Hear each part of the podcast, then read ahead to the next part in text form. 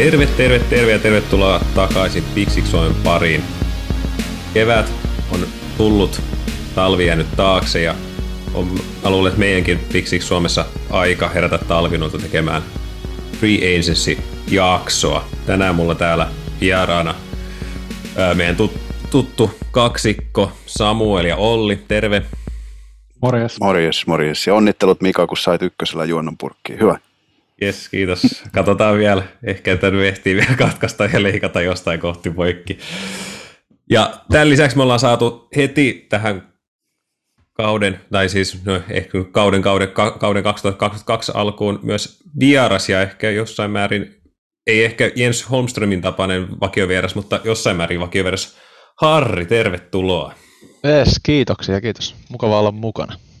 Jes, hienoa, että sä pääsit, pääsit tänne tekemään tätä jaksoa meidän kanssa. Meillähän on ollut pikkasen hankaluuksia meidän ö, jäsenten aikataulujen suhteen, että saataisiin kaikki sama, samaan aikaan mikin ääreen. Tänäänkin meillä piti olla itse asiassa Teemu, Teemu tässä, mutta hänellä tuli sitten loppujen lopuksi ihan tässä loppumetreillä menoja, niin me ollaan täällä sitten tällä kertaa neljästä. Mä luulen, että mä saan tänään kehua sitten ihan yksin tota LA Chargersia. Ja mähän tuli, mähän tuli vähän niin kuin Teemun tilalle tähän, mutta mulla on sellainen Marshawn Lynch-tapainen tota lähestyminen, että I'm only here not to get fined. mutta yritetään. Ja, ti- ja tietenkin sä pidät huolen siitä, että tämä menee hyvin purkkiin, että tota, meidän audio toimii taas kerran hyvin. Katsotaan. Joo. Mutta tosiaan FA on ollut nyt käynnissä semmoinen, mitä se on ollut, toista viikkoa nyt mennään. Viikko sitten maanantaina taisi alkaa tämä laillinen tamppaus ja keskiviikko sitten sai alkaa tota, sainaamaan pelaajia. Ja sieltä on mennyt aika kovat, kovia pelaajia tietenkin tuossa ekoihin, ekoihin viikkoon, mutta jotain on jäljellä. Aloitetaan sillä, että tota, katsotaan vähän isompaa kuvaa ja sitten, sitten tota, sen avulla katsotaan, ketä on sainattu ja sitten loppuun katsotaan vielä vähän, ketä on jäljellä.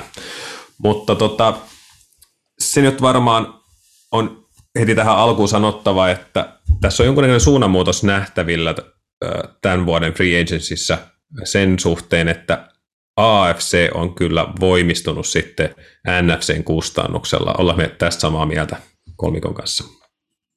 Ihan selkeästi kyllä. on mennyt näin. Kyllä.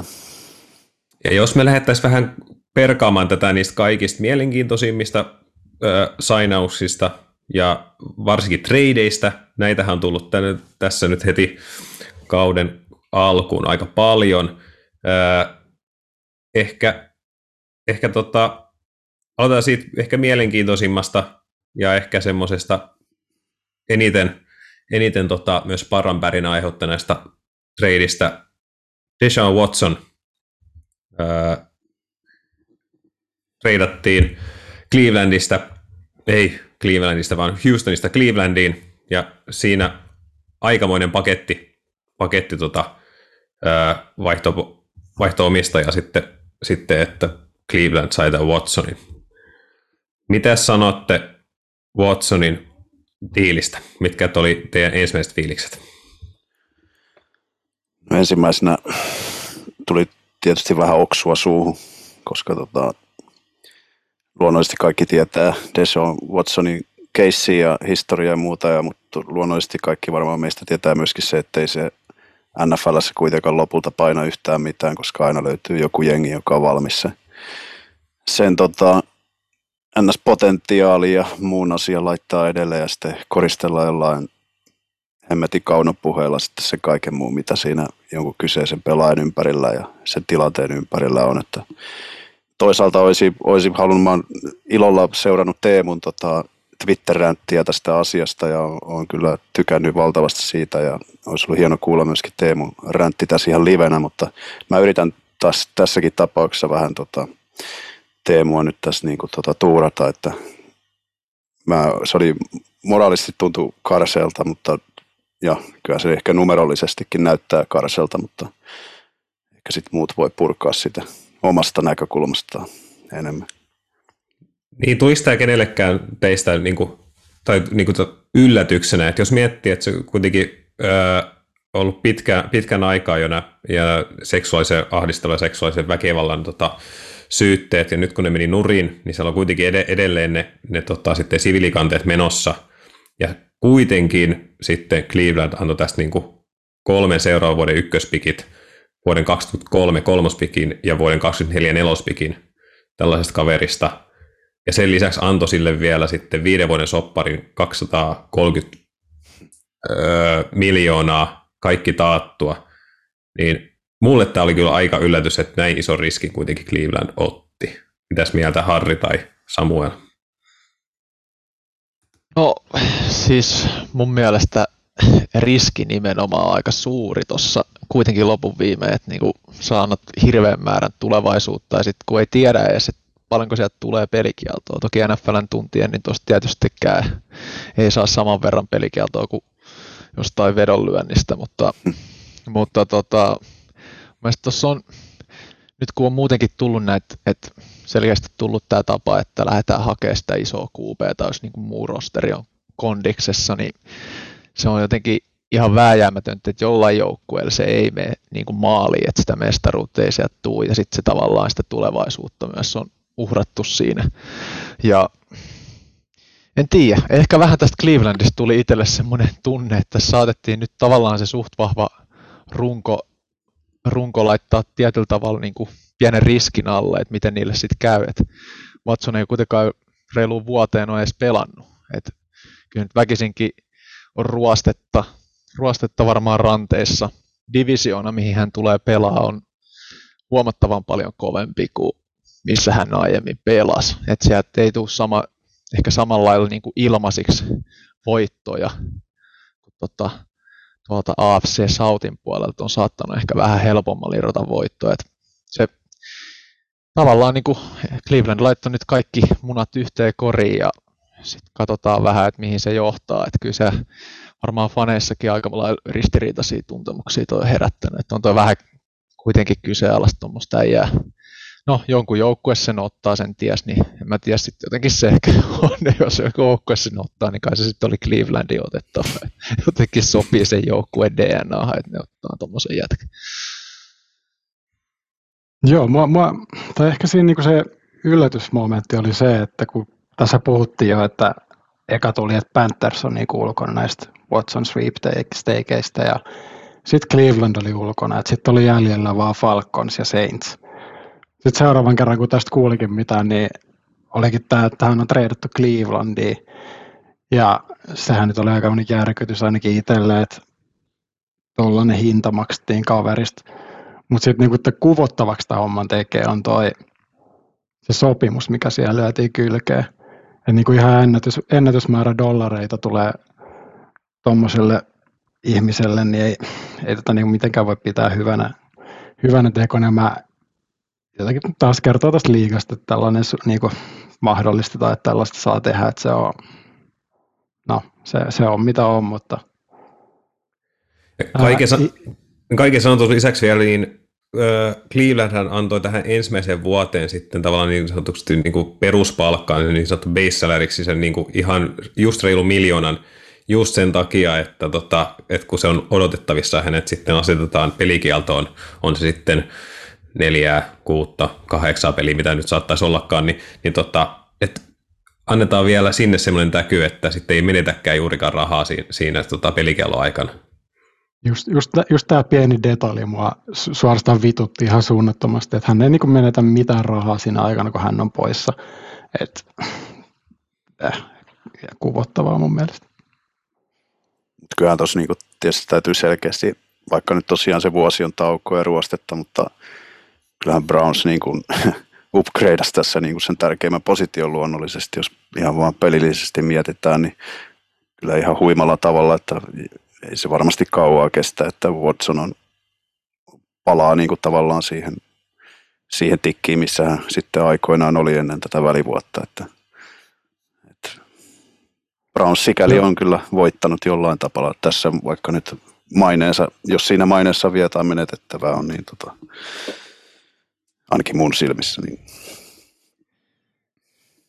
Onhan toi niin. ihan sel- selkeä upgrade, mutta siinä kyllä niinku kaikki sympatiapisteet hävisi tuolta joukkueelta. Tätä joukkueelta kuitenkin on, on ikuinen häviäjä ja nyt on ollut vähän niin kuin lupaavia merkkejä viime vuodet ja sitten tulee tällainen, niin ei tätä joukkueet niin kuin hirveän moni neutraali fani tai ei voi niin kuin tykätä tästä. Joo, ja sitten mun mielestä muutenkin se, miten se hoidettiin jo siinä tavallaan se Bakerin vaihe siitä niin kuin tossa, että se, niin kuin, jotenkin sekin hoidettiin mun mielestä uskomattoman surkealla tavalla se, niin kuin miten Bakeri vaan silleen, että yhtäkkiä se jättää jäähyväiskirjeet faneille ja sitten tuleekin, että no ei me ehkä otetakaan Watsonia ja tuut se takaisin. ja siis niin kuin ihan uskomaton säätö, että niin kuin, kyllä toi niin kuin kaikkinensa meni niin kuin aika, aika kauhealla tavalla. Mutta siis tosiaan, sit jos tätä ihan niin kuin vakuumissa vaan tarkastelee silleen niin kuin Watsonia pelaajana, niin onhan se sitten niin kuin siinä mielessä iso upgrade ja, ja niin kuin tuo tuohon divisioonaan taas yhden huippu lisää ja saattaa nähtäväksi jää, mutta mä niin kuin, edelleen niin kuin Watsonilta kuitenkin puuttuu vielä isot voitot, että kyllä silläkin aika paljon todistettavaa jää silleen, että ei se ole playoffseissa pystynyt mitään näyttää. Joukkue ei ole ollut paras, mutta divisionakaan ei ollut läheskään sama kuin nyt, että katsotaan miten sitten lähtee herralla. Joo, mä tuossa miettisin, että kun sä puhuit tuossa Bakerista, niin mun mielestä lähti jo vähän se, miten Cleveland lähti pelaamaan, hän jo vähän niin kuin pussiin. Itse asiassa kauden ihan lopussa, että et kun hänellä oli kuitenkin älyttömän määrä loukkaantumisia siinä kaudella, oliko se kolme eri, eri loukkaantumista, jos yksi olisi kuitenkin niin kuin heitto olkapää, heitto olkapää, ja sitten kun kausi oli loppupuolella, niin sitten niin annettiin jo silloin, silloin merkkejä, että sä muuten tässä sitten, että ei, ei, ollut kuitenkaan loppujen lopuksi ihan täysin siinä Bakerin, Bakerin tota, ö, tallissa se joukkue.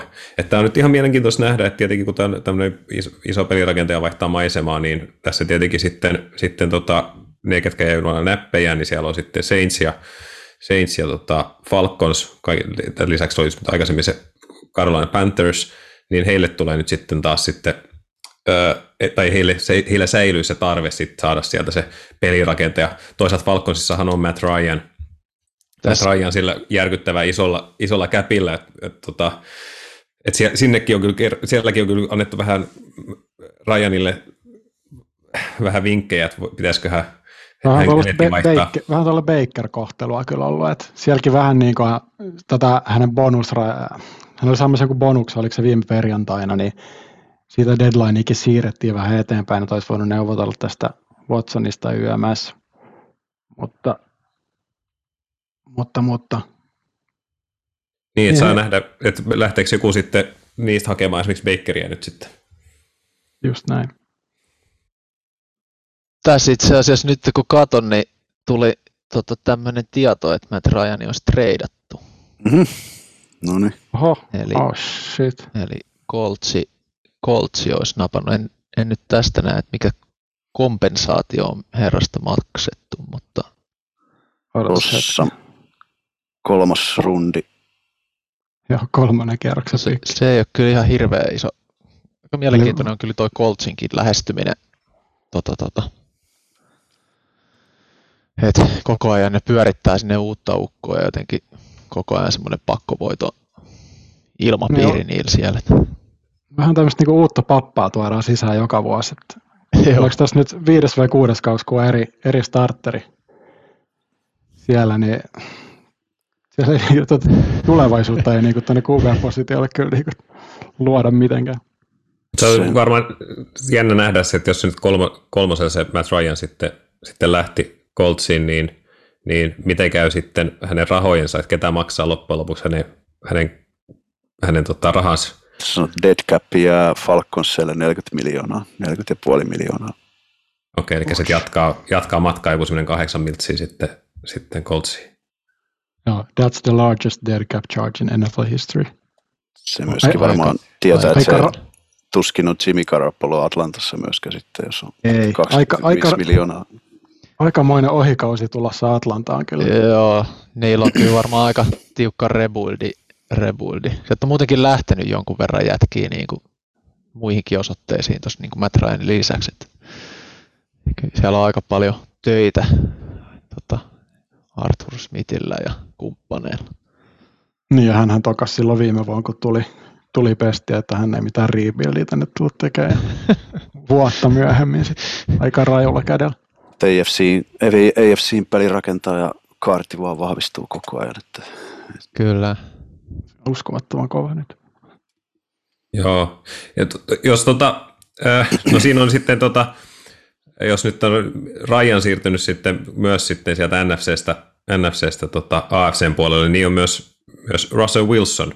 Vähän samalla tavalla kuin Deshaun Watson on monta, monta vuotta, tai ei monta vuotta, mutta on ollut pitkään jo Watsonilla selkeästi hän on näyttänyt sen, että, ja pitänyt meteliä myös siitä, että hän haluaa pois Houstonista, niin vähän ollut sama Russellin, Russellin kanssa. Et loppujen lopuksi hän nyt hän vihdoin sitten, oliko tämä nyt siis niin, että hän loppujen lopuksi sai sitten tämän, tämän tota, treidin? Onko näin? Kyllähän se, hän sieltä niin selkeästi halusi pois, että sillä oli, eikö hän ollut treidin estävä pykälä kuitenkin sopimuksessa, että silloin viime, viime vuonna hän jotain joukkoita niin kuin ilmoitti, että minne hänet voisi myydä. Mun mielestä Denver ei tainnut olla siinä listassa, mutta nythän toi Denverin rosteri on kyllä siinä kunnossa, että se on mestaruusikkuna auki. Ja sitten se oli niin QB vaille valmis, muistaakseni kans itse sanottiin ennakoissa ja nyt sinne sitten saatiin se QB, niin hyvä, hyvältä näyttää. Ja sai vähän erilainen tämä, tämä trade kuin esimerkiksi Watson, Watsonin trade, että, että sen lisäksi, että siellä vaihtui pikkejä, eli Seahawks sai sitten vuoden 22 ykköspikin ja kakkospikin, sitten 23 ykkös- ja kakkospikin ja sitten sinne tuli joku, joku vitospikki sen lisäksi, lisäksi matkaan, mutta sen lisäksi kolme pelaajaa, Noah Fant, sisempi laitehyökkäjä, taitendi, viimeistä ö, sopimuskautta pelaava pelaaja, sitten tuli pelirakentaja Drew Lock ja se, ö, sisempi sisempi puolustuksen täkkeli Shelby Harris, DT. Vähän vanhemmanpuolinen kaveri, hän on suurin piirtein 31-vuotias. Mun ainakin näkökulma tässä on se, että totta kai noin pikit on ne paljon, paljon tota arvokkaammat, että nämä pelaajat on sitten enemmänkin, Harris on vanhemmanpuolinen, Drew Lock on Drew Lock ja Noah Fant on kuitenkin viimeisellä sopimuskaudella, että et tota, sielläkin joudutaan sitten tekemään teke, tota, sopimus, mutta toisaalta sitten pystyy katsella tuossa, että tarjotako sitä sopimusta vai ei. Mitä sanotte tästä, tästä näin, että kaksi ykköspikkiä ja kaksi kakkospikkiä lähti sitten kolmen pelaajan lisäksi? Toki noissa Seattlelle tulee, tulee tarpeeseen, mutta kyllä se nyt sitten selkeästi nyt Seattle sitten on kuitenkin rebuild-moodissa, että jossain vaiheessa niillä tuossa oli aikoinaan vähän niin semi-rebuildi jotenkin ton Legion of Doomi aikakauden jälkeen, jos näin sanottaisiin, mutta se meni vähän, niin kuin, vähän liiankin nopeasti ohi se, että sinne olikin heti, heti takaisin tota, kuitenkin ihan, ihan niin kuin huipulla, että nyt mä uskon ja no, tietysti mä toivon sitä, että nyt, nyt ne joutuu oikeasti hakemaan sieltä pohjalta vauhtia vähän enemmän, että on kyllä metka nähdä toi Drew Locki, en tiedä. Ei se, jos ne sillä sitten aikoo mennä, niin kyllä, kyllä sitten varmaan on kyllä pitkä tie edessä, että jännä nähdä sitten, mitä ne meinaa tehdä tuolla tuolla tota, ensimmäisen kierroksen pikillä esimerkiksi tänä vuonna vai, vai onko sitten tarkoitus odottaa ensi vuoteen. En, en ole kyllä seurannut ensi vuoden pelirakentajaa tota, öö, kartia, että millaista sieltä siinä vaiheessa olisi tulossa, mutta nythän ei välttämättä ihan, ihan A-luokkaa ole tulossa, mutta jos niillä siellä joku helmi on, että en tietenkään Wilsonika siellä ensimmäisten joukossa aikoinaan mennyt, mutta ilolla seuraan sivusta tätä, tätä tota, muutosta ja pääasia, että sain, sain, sain ton Wilsonin ihan oma-aloitteisesti ja omalla työlläni pois tuolta NFC Westistä vihdoinkin ja, ja tota, etenkin vielä, etenkin vielä tota, noinkin kauas kuin Denveriin, niin, niin kyllä mä semmoisen niin kuin pienen golf-taputuksen päästi, kun tuo uutinen tuli. Joo, kyllä toi niinku, siis äh, Seahawks ei ole niinku rebuildannut käytännössä Carrollin aikana kertaakaan. Ei ole tarvinnut, että se on koko ajan niinku, äh, ollut siinä kunnossa, että se on ollut contenderi jossain määrin ainakin paperilla, mutta nyt, nyt lähdetään niin käytännössä nollasta yrittämään, että siellä, siellä päästiin niin käytännössä samalla oven avauksella Bobby Wagner ulos. parhaimpia middle linebackereita viimeiset kymmenen vuotta. Se on minne hänkin päätyy lopulta, mutta on toi yhden aikakauden loppu, että sieltä kaksi tuollaista niin johtohahmoa päästetään pois saman päivänä, niin se asiat muuttuu. Joo, kyllä se mielenkiintoista nähdä ja sitten niinku tavallaan tunnenkin yhden kohtuu kovan Seattle fanin, niin hän taas on ollut silleen, että milloin se Peter, Pete lähtee tota, puikoista, että olisiko tässä ollut mahdollisuus vetää semmoinen niin kuin ihan täys, koska Pete on kuitenkin joku 70 ukko jo, että ei sillä niin kuin, tiedä kuinka kauan sitten, toki Dick LeBeau taisi olla aika pitkä defensive coordinatorinakin, mutta niin kuin se, että olisiko tuossa ollut, no en tiedä, ottaako ne Peteillä vielä sitten katsoa, miten tämä vuosi menee ja se rebuildi käynnistyy, mutta se on vähän kuin toi Seattle ei ollut ihan hirveän hyvä kyllä draftaa tota, niin kuin ykköskierroksella varsinkaan, että se on monena vuotena tullut aika ihmeellisiä valintoja, mitä on lueskellut, niin saa nähdä, mikä se tämän vuoden linja sitten on lähtee heiluun sinne, että se on niin kuin mielenkiintoinen.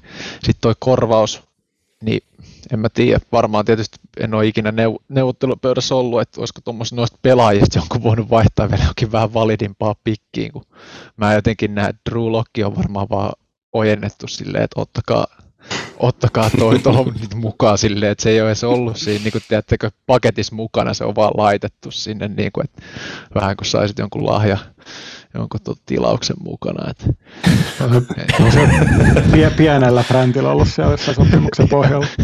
PS.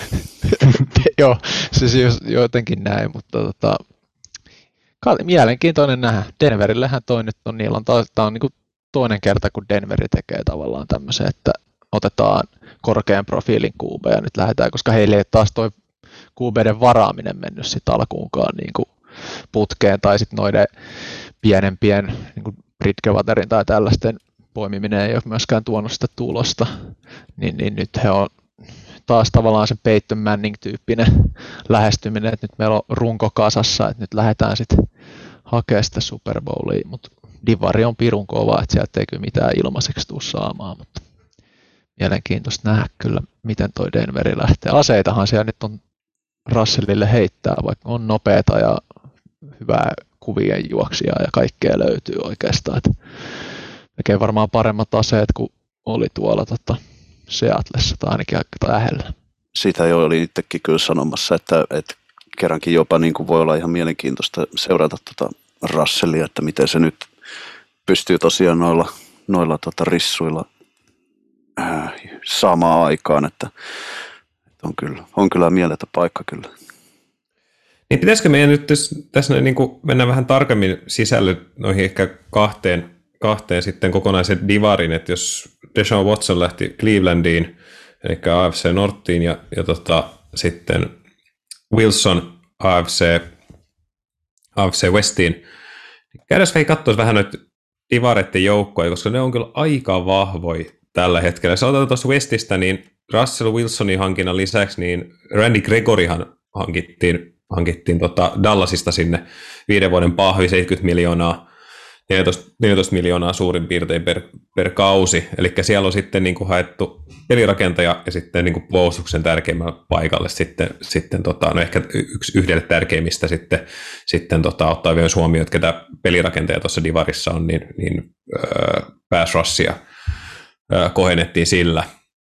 Öö, ja sen, sen lisäksi sitten tästä varmasti tota, öö, myös Olli tykkää, et, tai en tiedä tykkäätkö, että lähti Denveriin, mutta DJ Jones, defensive tackle San Franciscosta, 27-vuotias, hankittiin sitten puolustuksen keskelle kolme, kolme vuoden soppari 30 miljoonaa. Et siinä on kyllä hyvät hankinnat, kolme hyvää hankintaa mun mielestä tähän, tähän tota off-seasoniin. No joo, mä nyt otan kopi tuosta sun puukon käännöstä mun tota, kylkiluiden välissä. Niin kuin, tosiaan DJ Jonesin Eternal Love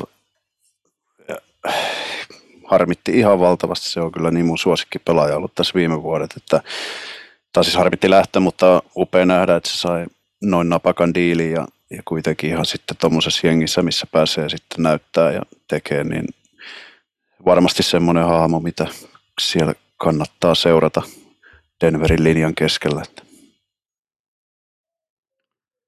Denver oli myös tämä hankinta, Alex, Alex Singleton, vuoden soppari 1,1 miljoonaa. Mun mielestä hän oli tosi hyvä Eaglesissa viime kaudella, että tällainen vähän niin kuin under the radar sainaus omasta mielestä.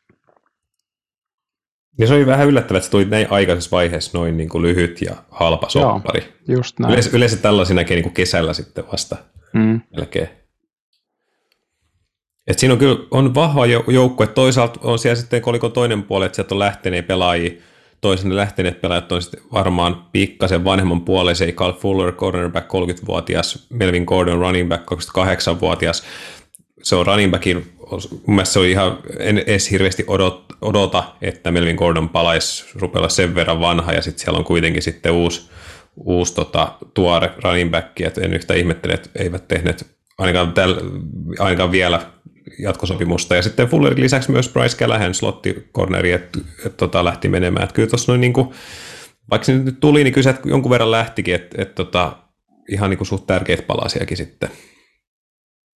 Joo, noin corneri lähti, että varmaan aika noin tuommoisia Vic Fangio miehiä, musta oliko Bearsissa molemmat peräti Vic Fangio alaisuudessa ollut, mutta niin kuin, varmaan lähti samalla kuin Vic, Toki varmaan, tai siis olisi kiva nähdä Vic Fangio ilme siinä vaiheessa, kun ilmoitettiin, että nyt otetaan Russell Wilsonin puikkoihin, kun sä oot körötellyt pari kautta Drew Lockilla ja Teddy Bridgewaterilla, ja sitten sulle tulee, että no nyt me otetaan kunnon pelirakentaja, mutta onhan se niinku tosi hyvä se puolustuskin, tavallaan niinku tuo Randy Gregory siihen niinku ton tota, kuka tämä toinen etke? Bradley Chubb. Chubby, Chubbin toiselle puolelle, niin siinä on mun mielestä niinku tosi hyvä kaksikko, jos vaan pysyy ehjänä. Ja sitten kulma puolustus, pu, puolustukseen kuitenkin se viime vuonna otettu tämä tota, kenet Patrick Surtain, niin, sehän pelasi ihan loistavan kauden se, tota, tota, viime vuonna niin kuin ruukiena ja tuskin nyt siitä taso laskee. Että niillä on kyllä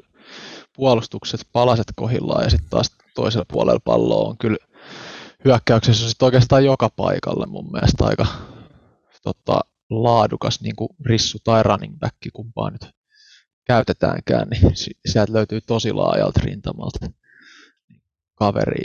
hyökkäyksen linja nyt ei ole ehkä paras, mutta en tiedä tarviiko Russell Wilsonilla olla ihan A-luokan linja, että se pystyy tekemään ihmeitä. Että sekin, se, se Russellin mm. liike kuitenkin siellä poketissa on sen verran laadukasta, niin pystyy niin. vähän Joo, linjasta puheen ollen, niin siellä on myös sitten Divarin muut joukkueet hankkinut sitten puolustuksessa vähän, vähän jerkkua lisää just näihin tuomaan painetta, varsinkin nyt myös Wilsonille, että jos miettii, että jos Harrisäkin sanoi, että ehkä se hyökkäyslinja ei ole ihan, ihan niin vahva, niin esimerkiksi LA Chargersihan tuli yksi ehkä NFCn puolen yksi parhaimmista puolustajista, Khalil Mack, Ed, edge rusher, lähti kahden, ö, tämän vuoden kakkospikillä ja ö, seuraavan vuoden kutospikillä tota, Chicagosta Chargersiin ja sielläkin on ihan mielenkiintoinen öö, off-season ollut. Khalil Mack ei ole ainut, ainut hankinta sinne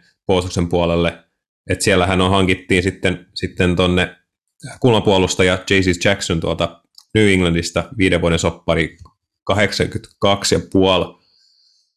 miljoonaa Siinä makso. on jonkun verran ilmaa kyllä, mutta siis ihan... Niinhän näissä kaikissa. Niin no, mutta tästä tota, kyllä kuitenkin hän oli ihan selkeä niin cornerback ykkönen, mitä tuolla vapailla oli, että iso, iso hankinta tonne. Joo, ja miten, miten mulla niin kuin Chargersissa niin kuin, tavallaan, miten niin kuin paistoi silmään, oli se, että aikaisemmina vuosinahan ollaan myös tämä Big Six Suomessa puhuttu siitä, että miten ne on lähtenyt vahvistaa sitä hyökkäyksen linjaa, ja nyt viime kaudellahan he oli suht heikkoja, tai oli, olivat heikkoja siis juoksua vastaan, ja nyt ne lähti sitten free agencyn kautta myös tota, parantamaan sitä niiden puolustuslinjan keskusta, jotka hankki tavallaan linjojen kautta. Nyt tavallaan, jos viime vuonna mentiin hyökkäyksen kautta, niin nyt mennään vähän niin kuin puolustuksen kautta, että sinne hankittiin sitten kaksi jässikkää, Austin Johnson New, New York Giantsista, ja sen lisäksi sitten Sebastian Päiväjooseppi tuolta tuota LA Ramsista, et siinä on niin nyt puolustuksen linja kunnossa myös. Mä taisin tuonne meidän chattiin laittaa silloin aiemmin, kun oli tämä JC Jackson ja Khalil Mack oli jo tullut. Et nyt jos ne sais vielä jonkun hyvän DT tonne, noin, niin sitten toi puolustus on oikeasti tosi pelottava. Ja sitten tuli tämä Sebastian Päivä Jooseppi, niin oike, oikein kova. On, Eikä hinta, siis... hintakaan vielä, mun mielestä ei ole ihan hirveän paha hinta, kun miettii, että Staley on häntä valmentanut Ramsissa ennen, niin vaikka toki tässä pelattu Aaron Donaldin vieressä, niin ei, ei nyt tietenkään ole millään tasolla ollut niin eliittiä, koska Donald on siinä vieressä, mutta kyllä kertoo jotain, että Staley hänet on halunnut tänne näin kuitenkin tuoda.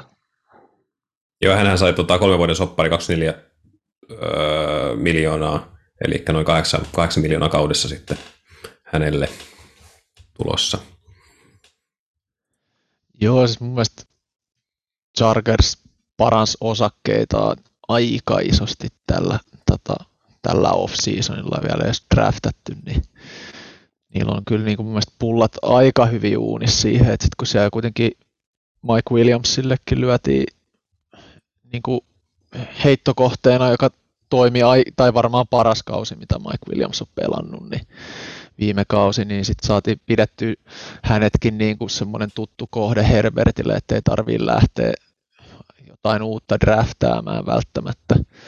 Ja sitten kun miettii, niin kuin, jos mä mietin Chargersin joukkuetta, niin tämä on tosi hyvä vuosi sisempien tuki, tukimiesten drafti tänä vuonna niin kuin tosi syvä se, mistä lähtee ottaa, niin mun mielestä heillä olisi mahdollisuus vaikka sinne osastolle ottaa joku kunnon jässikkä painaa kaasupohjassa kerää talteen sitten, varsinkin kun heillä oli juoksua vastaan vähän ongelmia, niin ottaa vaikka draftista sinne vähän lisää ukkoa, pysäyttää sitä juoksua, niin musta, musta tuntuu, että tämä saattaa olla aika vaarallinen nippu, mutta sitten kun se joukkue lopussa lukee Chargers, niin pitää aina olla vähän varautunut siihen, että kuinka moni niistä selviää tonne syksyyn asti edes ehjänä, että tota, toivotaan parasta, mutta tosi mielenkiintoinen joukkue ehdottomasti.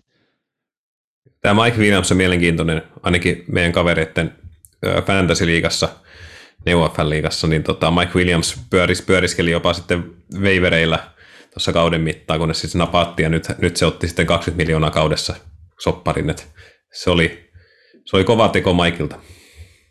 Joo, kun on läpimurtokausi tolleen viime kaudella, mutta sehän oli siinä oli, että hän tuli tämä uusi koordinaattori Saintsista, niin hän otti vähän tämän, vähän niin kuin Michael Thomasin tämän vanhan slottiroolin siitä. Niin se Williams sopi siihen aika hemmetin hyvin, että pelasi elämänsä kauden ja vielä niin kuin sopimusvuotena, niin siinä on tulos. Sitten tuossa, mitä täytyy myös katsoa, että ketä sieltä on lähtenyt, niin itse asiassa sieltä on lähtenyt pari ihan niin kuin nimeä, nimeä pois joukkueesta, mutta mä en ole hirveän itse asiassa huolissani näistä lähtiöistä. Brian Bulaka, oikean puolen täkkeli, kutattiin, kutattiin, mutta tämä ei ollut myös niin kuin mitenkään outo, outo muuvi, että Bulaka ei ole pysynyt, pysynyt kunnossa, 33-vuotias, sitten hän oli jo alle 30 vaikeuksia pysyä kunnossa, niin Tämä on ehkä ajan kysymys sitten, koska hänet, hänet kutataan enää hirveän isona menetyksenä, vaikkakin on hyvä pelaaja silloin, kun on, on, on kunnossa, mutta kun ei ole kunnossa ollut hirveästi, niin ää, ei ole ollut hirveästi arvoa nyt, nyt vaikka viime vuonna. Ja sen lisäksi sitten esimerkiksi ää, Seahawksin lähtenyt linebackeri Uchenna Novsu, ehkä Olli osaa sen paremmin lausua. Ei, kyllä niin, mä tyydyn tuohon sun lausuntoon. oli just joo, niin tota, se, hän lähti sitten, sitten tavallaan luomaan painetta sitten vastustajan hyökkäykselle Seahawksiin. Hän teki sitten suurin piirtein noin kahden vuoden ja 20 miljoonan sopimuksen sinne, niin, mutta ottaen huomioon sitten, että jo, uh, siellä on Joey Bosa ja Khalil Max nyt sitten, sitten ulompina edge rushereina, niin ei, en usko, että tulee ikävä häntäkään. Kyllähän tuossa paljon noissa mitä sieltä on nyt lähdössä, niin on kyllä aika vanha aukko, että et tota, kyllä siellä on yli 30 seppää, seppää on kyllä niin paljon, että kyllä ihan mun mielestä oikeita muuveja, niin kuin puhuit, just, just Pulakat ja Linval Josephit ja Kokki Jaret, eli Jared Cookit, niin, mm. niin tota, kyllähän ne on nähty ja taputeltu kyllä kaikki. Ja, ja sinnehän tuli toi Gerald Everetti nyt taitendiksi. Kyllä. Siinä niinku, ei se nyt ehkä Jared Cookin verone on niin kuin Cookin parhaana päivinä, mutta kuitenkin mitä 5-6 vuotta tai vaikka kuinka monta vuotta nuorempi, niin varmaan ainakin Jared Cookin verone ja nykyisin. Niin. Joo, se oli hyvä nosto. Joo, taisi olla kahden vuoden ja 12 miljoonan soppari, joka voi olla 13,5. Joo. Et ehkä ainut semmoinen, ainut semmoiset niin nuoret lähtijät oli sitten just, just tämä aikaisemmin mainitsema Novosu ja sitten tota, ää, nuori, nuori tota Justin Jones, defensive tackle, ketä lähti sitten Chicago, Chicago, niin ne oli sitten ehkä semmoiset nuoret lähtijät. Se on Mut just siinä... kun Herbert on täällä ruukidiilillä, niin on varaa vähän niin kuin ottaa näitä kalliita tyyppejä tonne noin vielä parin vuoden ajan, mutta sitten kun Herbertille pitää maksaa, niin pitää joukkojen rakennetta taas muuta, että se ikkuna on nyt auki, niin nyt sitä lyödään. Joo, siellä tuntuu olevan kolmannenkin joukkojen ikkuna on nyt vähän yritetty avata. Ää, jos Khalil Mack oli yksi NFCn parhaimpia edge mitkä lähti AFCn puolelle, niin sinne lähti myös sitten AFCn puolelle yksi NFCn parhaimmista rissuista tässä muutama päivä takaperin, kun Davante Adams treidattiin Green Packersista ää, ykköse, tämän vuoden ykköstä ja kakkospikkiä vastaan, vastaan. Ja Raidersilläkin näyttää olevan niin kuin haluja, haluja sitten tähän asevarusteluun. Oliko yllätys teille, että Davante Adams lähti? Mulla ainakin tuli kyllä täysin yllätyksenä. Mä ajattelin, että se on vaan puhetta tämä, että hän ei pelaa täkillä, että odotetaan vaan, että sitä pitkää sopimusta solmitaan, että oli vaan puhetta, mutta näköjään piti paikkansa. Mä en, mä en sinänsä ihmettele tavallaan sitä, että se ei pelaisi tagillä, mutta toisaalta joo, kyllä se ehkä niin kuin vähän oli, voiko sanoa, että pakotettu tähän asiaan, mutta, mutta kyllä se tuntuu aika semmoiselta niin kuin sillä että repii laastari vähän liian nopeasti irti, sillä että se vähän niin kuin sattuu, että se Mika varmaan noista tunnetiloista pystyt enemmän kertomaan sitten itse, mutta ää, tavallaan tuommoisen jo lähes ikoniseksi muodostuneen parivaljakon niin kuin väkivaltainen repiminen erilleen, niin kyllä se aina niin kuin tavallaan yllättää, että jotenkin olettaisi ja odottaisi, että tuommoiset Aaron Rodgers, Davante Adams asiat niin kuin olisi niin ainakin niin kauan tota, yhdessä kuin Rodgersilla nyt pelivuosia olisi ollut, mutta, mutta tota, tässä nyt sitten, jäikö tässä Davante sitten kakkoseksi jollain tapaa, niin se on hyvä kysymys. Yllätyin. Joo, siis kyllä mä olin, siis siinä vaiheessa kun Rodgers teki sen jatkon, jatkon Green Bayhin, niin kyllä jotenkin kuvitteli, että se niin kuin varmistaisi myös Adamsin pysymisen siellä, mutta en mä tiedä, eikö siinä ollut jotain, että Adams niin kuin, olisi sille tarjottu Green Bayn puolesta jotain, mutta se totesi itse, että kyllä meikäläinen nyt vaihtaa maisemaa ja sanotaan, että kyllä nyt ainakin tälleen, kun ei, ei ole mitään suurimpia suhteita Green Baytä kohtaan, niin on se aina semmoinen niin sykettä nostattava, varsinkin sitten kun se meni vielä tuonne aivan tota, todella kilpa, kilpailtuu divisioonaan vielä, niin kyllä niin kuin kyllähän noit on, tämän, tämän Divarin AFC Westin jokaisen matsin voi varmaan prime timeen tunkea niin kuin automaattisesti ensi vuonna, että on noin niin, kuin, niin hävyttömiä noin joukkueet tällä hetkellä, mitä siellä tällä operoi. Davante Adamsillehan yritettiin Green Bay Packersin puolelta jo viime off-seasonilla tehdä jatkosopimusta, mutta silloin ei päästy yhteisymmärrykseen. yhteisymmärrykseen. Davante Adams silloin oli jo sitten paha, vähän niin kuin oli pahalla mielellä siitä, Adamsinhan vanha sopimus oli aika edullinen Green Baylle ja varmasti Adams olisi halunnut jo silloin saada uuden sopparin, niin mä luulen, että se, se niin kuin johtaa myös Sonnen noin sitten se, että minkä takia hän oli sitten, sitten tota, halukas vaihtamaan maisemaa. Ja siinä vaiheessa, kun itse asiassa tota, tämä trade tuli, niin itsekin yllätyn tosi paljon, koska mä ajattelin, että kun että tavallaan, että jos Rodgers jää, niin Adams jää, ja taas jos Adams saada jää pidettyä, niin varmasti Rodgerskin silloin jää. Että olen, tätä mä en odottanut, että jompikumpi lähtisi, ja sitten ajattelin, että jos jompikumpi lähti, niin sitten se olisi varmaan Rodgers, että sitten että Adams, Adams lähti, niin, niin tota, oli yllätys, vaikkakin niin kuin mä sanoin, niin siellä oli ne, ehkä ne niin kuin merkit kuitenkin sitten nähtävillä, pieni, pieni tota, paha mieli, mikä sitten selkeästi niin kuin, no, kasvoi vähän isommaksi pahaksi mieleksi tässä, tässä off-seasonilla, ja sitten siellä on kuitenkin sitten Raidersissa Adamsin vanha pelikaveri Derek Carr, ja sitten kun hän lähtee tuonne länsirannikolle, kun hän on kuitenkin sitten tuolla sieltä, sieltä paik- mielestäni kotoisenakin Fresno Stateissa pelannut, pelannut sitten tota, ää, tota, college-palloa, niin, niin tavallaan juurilleen, jossa sitten hänen äitinsä pääsee katsomaan niin poikansa pelaavan sitten vähän lyhyemmän matkan päästä, kun sitten ei tarvitse Wisconsinin matkustaa. Mutta mä voisin ehkä tähän palata sitten vielä uudestaan, kun mennään tuonne RCn puolelle, niin katsotaan, miten se ehkä vaikuttaa se Adamsin sitten lähtö sitten Green Bayhin.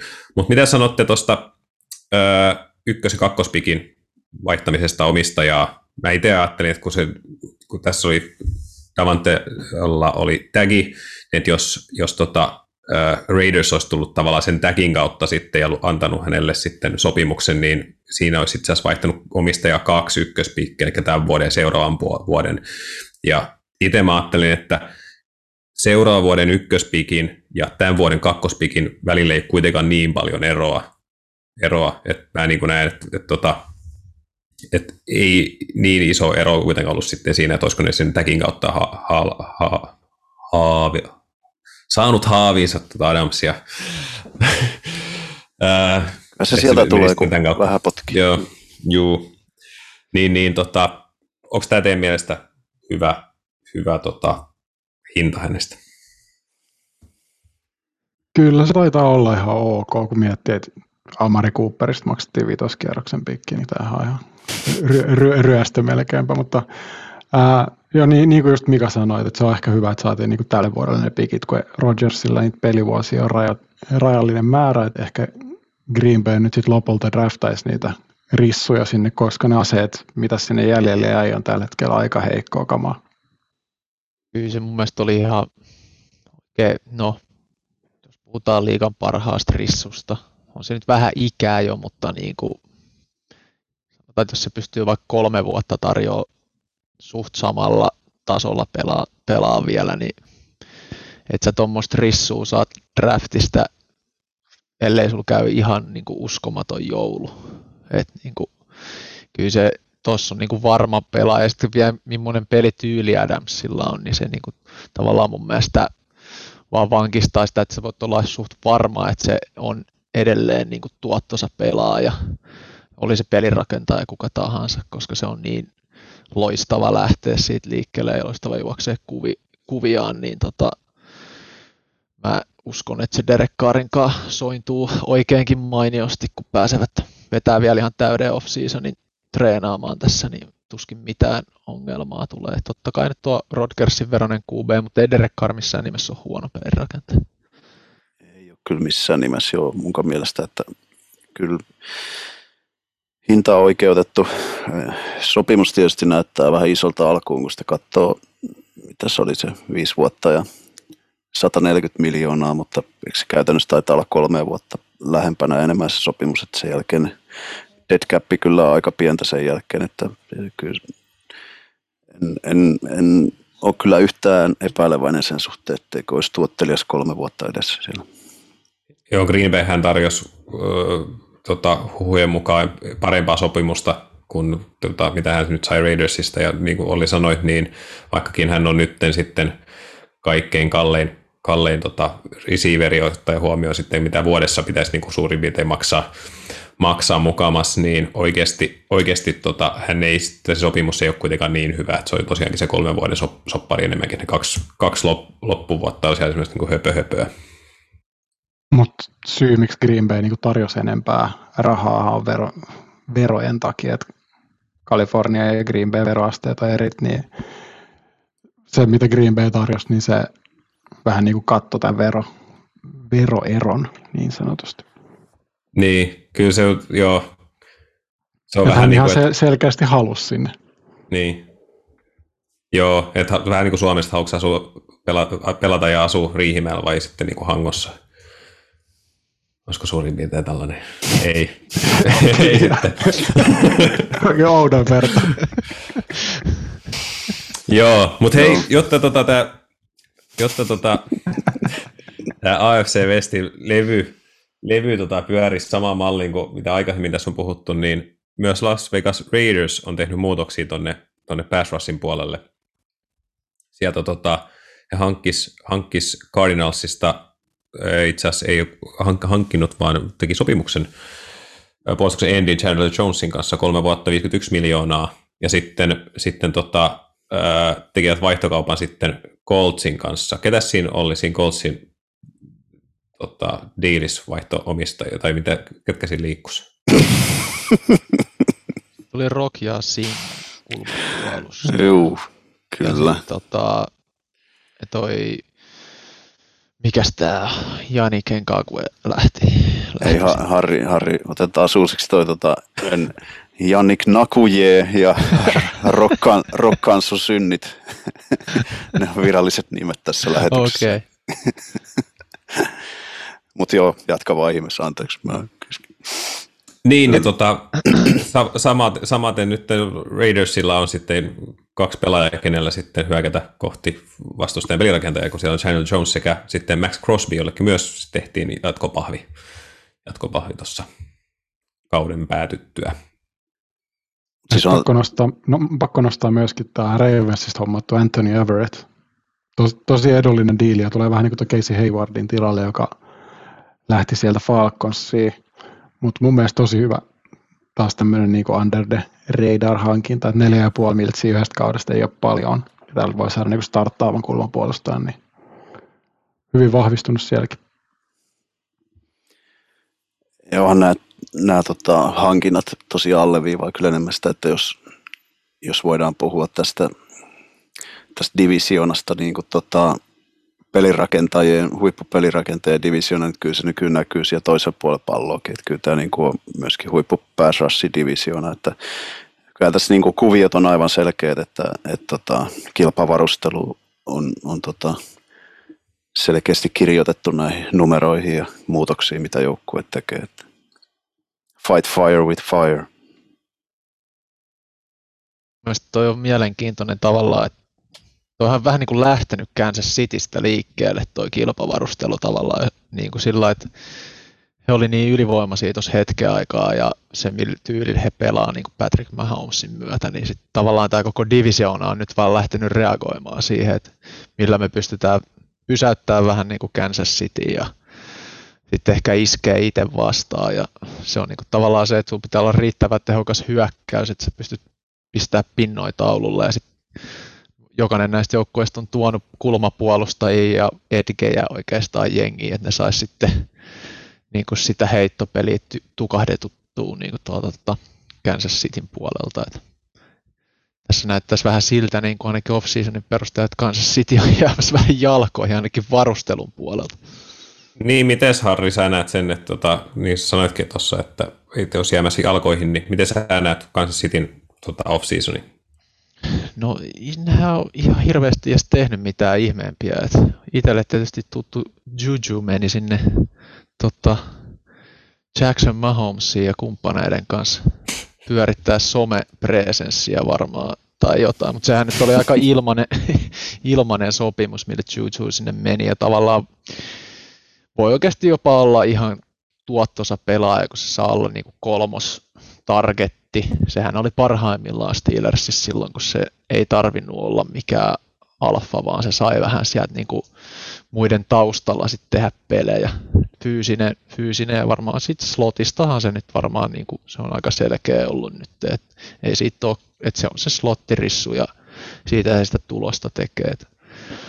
Mutta eihän niin kuin, sieltä on niin kuin lähtenyt, Justin Reed oli mun mielestä aika niin kuin poikittainen liike Tierra Matthews periaatteessa, niin kuin, että en mä tiedä nuorempi pelaaja, mutta onko se sitten paljon parempi, niin en osaa sanoa. Muutenhan siellä ei hirveästi mitään ihmeet liikkeet, että Wardin he menetti kulman puolustajan tontilta sitten Olli, Ollin miehistöä. Olli voi ottaa kiinni siitä, mitä tykkäsi Wardin sainauksesta. Joo, kyllä mä, tota, kyllä mä tykkäsin, että kyllä se ehdottomasti oli niin kuin niin kuin vastaus, vastaus tarpeisiin, että, että tota, odotan innolla kuitenkin parhaassa peliässä oleva, oleva pelimies ja, ja tota, pääsee kyllä heti ykkös cornerin, cornerin pallille tuonne tota San Franciscoon, että Wardeahan meillä nyt on enemmänkin siellä takakentällä sitten, että, että kyllä sinne aina, aina tuommoinenkin kaveri mahtuu. Että.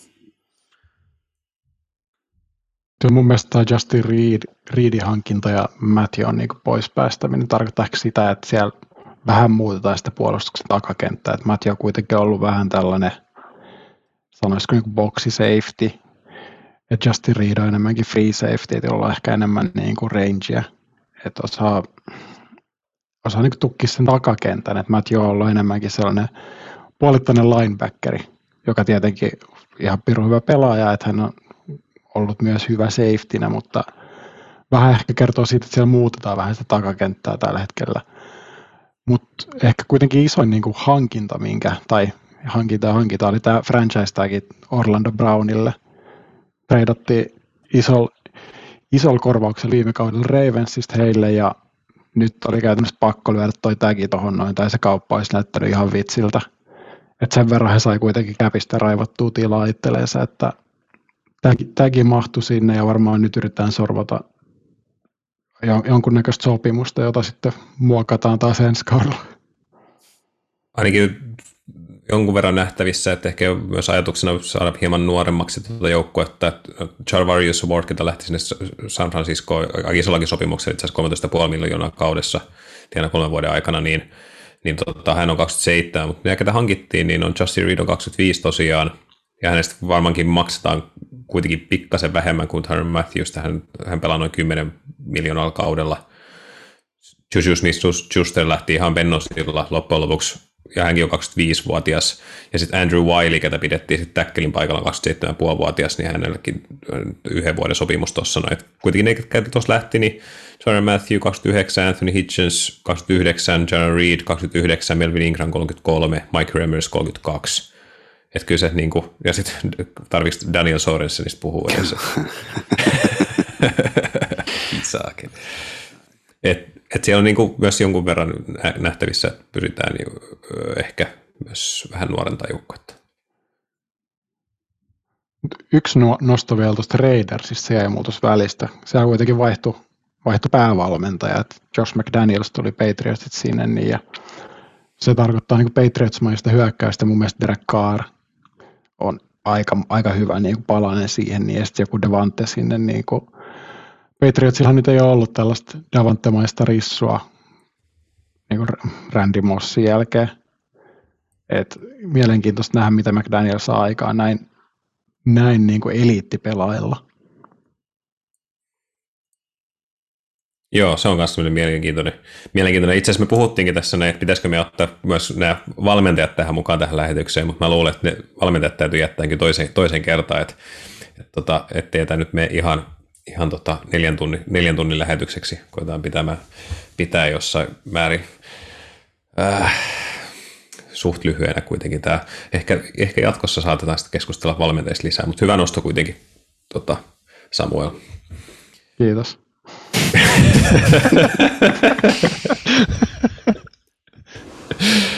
Joo.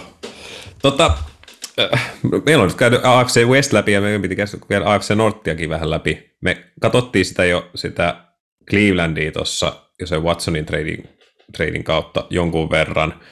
Ää, ja jos sieltä NFCn puolelta siirtyisi sitten Davante Adams Oaklandiin, niin sitten sinne lähti myös Amari Cooper Dallasista Clevelandiin vitospikillä tosiaankin, mitä tuossa aikaisemmin mainittiin, että siellä on niin kuin Cleveland, Cleveland sinne niin kuin hyökkäyksen puolelle pyrkinyt saamaan sitten ää, lisää, lisää tota, aseita, voitaisiin sanoa sitten näin. Mitä se, Cleveland me itse aika hyvin käytiin tuossa läpi, ja onko se jotain semmoisia nostoja vielä, mitä haluttaisiin Clevelandissa sanoa, mitä ei ole mainittu ennen kuin siirrytään nyt Divarin muihin, muihin jengeihin? No ehkä ton Jokun tagin voisi mainita, että David Joku sai tagin ja Austin Hooper päästettiin menemään sen jälkeen. Että vähän niin kuin valittiin ehkä, että Joku on parempi palanen sitten hyökkäykseen. Joo, se oli ehkä kyllä sellainen selkeä. Joo. Sitten toi sentteri CJ Tretteri päästettiin pois. Kuitenkin ilmeisen pidetty henkilö ainakin olisi joukkueen sisällä. Että ei ole missään nimessä tietenkään linjan mikään tähti, mutta kuitenkin varmaan tarvitsevat uutta sentteriä mahdollisesti sinne, niin saa nähdä. Mitäs Joo, selkeä liider, liideri ollut ja, ja tosi fiksu, fiksu tyyppi ja pystyy, niin kuin, että jos se niin kuin, niin kuin sanoit, niin johtava pelaaja siinä linjassa. Ja pelaajayhdistyksen puheenjohtaja. Puheenjohtaja, kyllä. Mitäs toi Endi, Endi-tilanne, onko sieltä nyt lähdössä Clowni McKinley. Clowni taitaa jo lähteä, että se ei varmaan no. saa sitä haluamansa pahvia tälläkään off-seasonilla niin kuin tapana on, että hän aina odottelee tuonne kesään asti, jos joku tarjoaisi hänelle. ei, ei, ei ikinä tarjoa. Niin tosiaan Clowny McKinley ja sitten on, ehkä voisi mainita myös Ifeadio de Digbon siitä, että kolme endiä lähtee menemään, tai ainakaan tällä hetkellä olisi niin kuin lähes menemään, että jännä nähdä, mitä mä tekevät sen kanssa. Mutta Chase Winovich tuli kuitenkin, että siitä pitää antaa se tukkamaininta aina. Fabio. aina kultakutri. Ja suht edulliseen hintaankin, että kuitenkin tota... Play, player swappi vaan Mac Wilsonin kanssa ja Mac Wilson oli muutenkin mun mielestä lähdössä tuolta noin, että ei ollut niin mitään isoa roolia olemassa. Että hy, hyvä, hyvä kauppa varmaan molemmille pelaajille ja molemmille joukkoille. Joo, tuossa Nokusta, Jokusta piti muuten vielä sanoa se, että ainakin itse ihmettelin aluksi, että miksi joku sai sen tagin, mutta sitten kun vähän se katsoo noita tagien hin, niin suuruuksia, niin Titanit on kuitenkin, niiden tagi on verrattain matalampi kuin muiden pelipaikkojen. esimerkiksi sitten myös Mike Gesicki sai tuolla Miami Dolphinsissa myös tagin. Eli ehkä niin Titanille voi se tagin helpommin antaa just sen takia, kun se on ehkä halvempi, halvempi sitten heille, heille sitten kuin jonkun muun pelipaikan peli, tota pelaajalle. Se on aika ali, alihintan suorasta. Joo, se ehkä myös mainita, että tota, sitten kun Watsonille langetetaan se pelikielto, niin näyttää vahvasti siltä, että Jacoby Brissett olisi sitten pelirakentajana tulevan alkukauden. Joo, hankittiin, Maja, hankittiin Miamista, tai hankittiin hankittiin, vaan siis sainattiin. Se ei ehkä kyllä ole mun mielestä mikään voittava valinta, mutta osaa nyt kentällä ainakin olla. Arvo sekin. Jep. Joo, tota, öö, mä ajattelin, että Harri, Harri joukko, kun on toi Steelers, niin mennään hetken päästä Steelersiin, mutta ennen kuin mennään Steelersiin, niin käydään nopeasti Baltimoren kautta. Mä itse tykkäsin tosi paljon Baltimoresta, Baltimoren hankinnoista.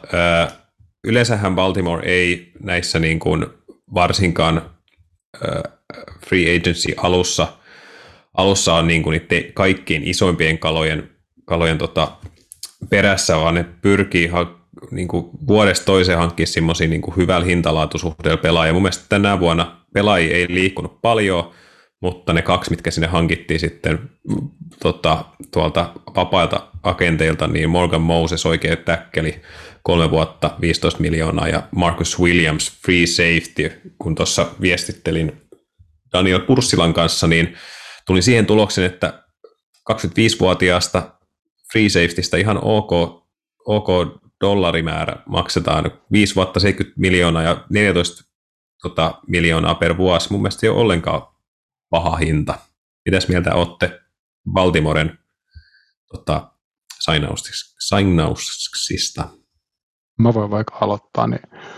Joo, mä olin kanssa vähän sitä mieltä, että aika kova hinta tuossa Marcus Williamsista, mutta sitten toi Daniel avasi meille tätä vähän tätä diiliä, niin kyllä se niin kuin alkoi sitten olemaan niin kuin ihan hy- hyväkin diili, että just tämä 14 miljoonaa tonnikäisestä pelaajasta, joka kuitenkin oli tosi, tosi haluttu, haluttu free agent ja on pelannut todella hyvin Saintsissä ennen tätä, niin ja Ravensilla muutenkin pitkät perinteet, että siellä on toi safety ja takakenttä muutenkin on tosi tärkeitä ja arvostettuja pelipaikkoja, niin ihan jees.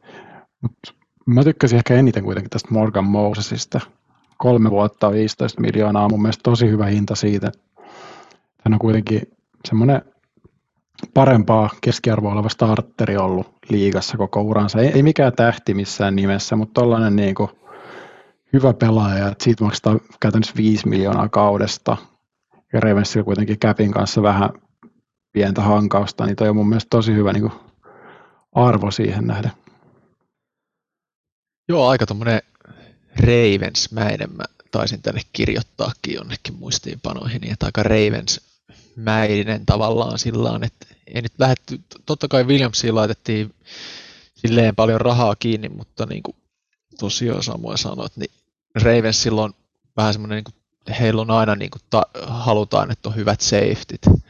Se jotenkin kuuluu onko sitten Harboon toive vai kenen toive se on, että pitää olla safetyt kunnossa, niin se on tavallaan ymmärrettävää, että jos siihen pelipaikkaan halutaan premium pelaaja, niin sitten siihen laitetaan myös vähän paukkujakin. Ja just toi Moses on mun mielestä aika törkyisen halpa niin kuin silleen diili, että mielestä, siis moni jengi missasi tuossa niin mahdollisuuden, ei tohon, niin kuin, varmaan niin kuin Moses on itse tietysti halunnut mennä Baltimoreen esimerkiksi, että se on pystytty pitämään alhaisen. Ja sitten sinne tuli toi oma, muistaakseni Michael Pearson heidän, heillä ei ollut aiemmin. Joo, palaa, home, palaa, homecoming. Palaa takaisin, tuntee ympäristön, niin varmaan ihan hyvä pelimies siihen linjan keskelle niin kuin puolustukseen. suht halvalla sopparilla vielä, niin, niin, niin tota, semmoiset aika, aika semmoinen Ravensmäinen, niin kuin ei lähetty sekoilemaan ja haettiin semmoisia pelaajia, jotka tota, sopii heidän systeemiinsä. Niin tota, var- tulee olemaan hyvä joukkue taas ensi vuonna uskoisin. Tuossa olisi voinut käydä silleen, että siellä on paljon lähtiöitä niin, että olisi niin kuin halunnut sitten paikata niitä sitten täällä free agencyssä, mutta ei ole, ei, ne ei ole lähtenyt siihen. Että jos katsoo esimerkiksi Boxen linjas lähtee Calais Campbell, Brando Williams, Justin Houston, Justin Ellis, ehkä Bernie McPhee jossain määrin voidaan nähdä semmoisena niin kuin lineback defensive end tyyppisenä vähän isompana, isompana, isomman luokan pelaajana. Sitten lähtee LJ Ford sisemmän linebackin paikalta, niin kaikki nämä yli 30 Eli päästetään menemään vähän vanhemmat, vanhemmat miehet, ainakin näillä näkymin, eli ei ole ainakaan tällä hetkellä sainattuna minnekään muualle. Mutta ainakaan heti tehdä heidän kanssa sopimuksia, eikä sitten hankita, lähdetä niin kuin, hötkyilemään ja heti hankkimaan niiden tilalle ketään. Tuossa oli toi yksi hankinta, joka nyt sitten ei toteutunutkaan, toi Chadarius Smithin diili. Hän pelasi ennen Ravensissa ja nyt viime vuoden Mikan Packersissa, että hänellä oli jo niinku sopimus niinku julkistettu jo, mutta sitten jostain syystä se perutti, että siitä ei vielä ole enää ainakaan itse lukenut, että minkä, minkä takia näin, mutta hän oli tulossa sinne, mutta ei ole, ei ole enää ja on edelleenkin free agentina. Joo, se, se Smith ei ollut ainut tässä, näin, tai vähän tämmöinen niin outo, outo tota juttu, että näitä tuli enemmänkin. Randy Gregoryhan teki saman jutun, että lähti Denveriin. Pitikö hän, hänen tulla takaisin Cowboysiin, ja sitten hän kuitenkin lähti Denveriin. Ja sitten J.D. McKissick teki saman jutun. Sitä mä en enää muista, mi- mihin McKissick oli menossa. Bills, Bills.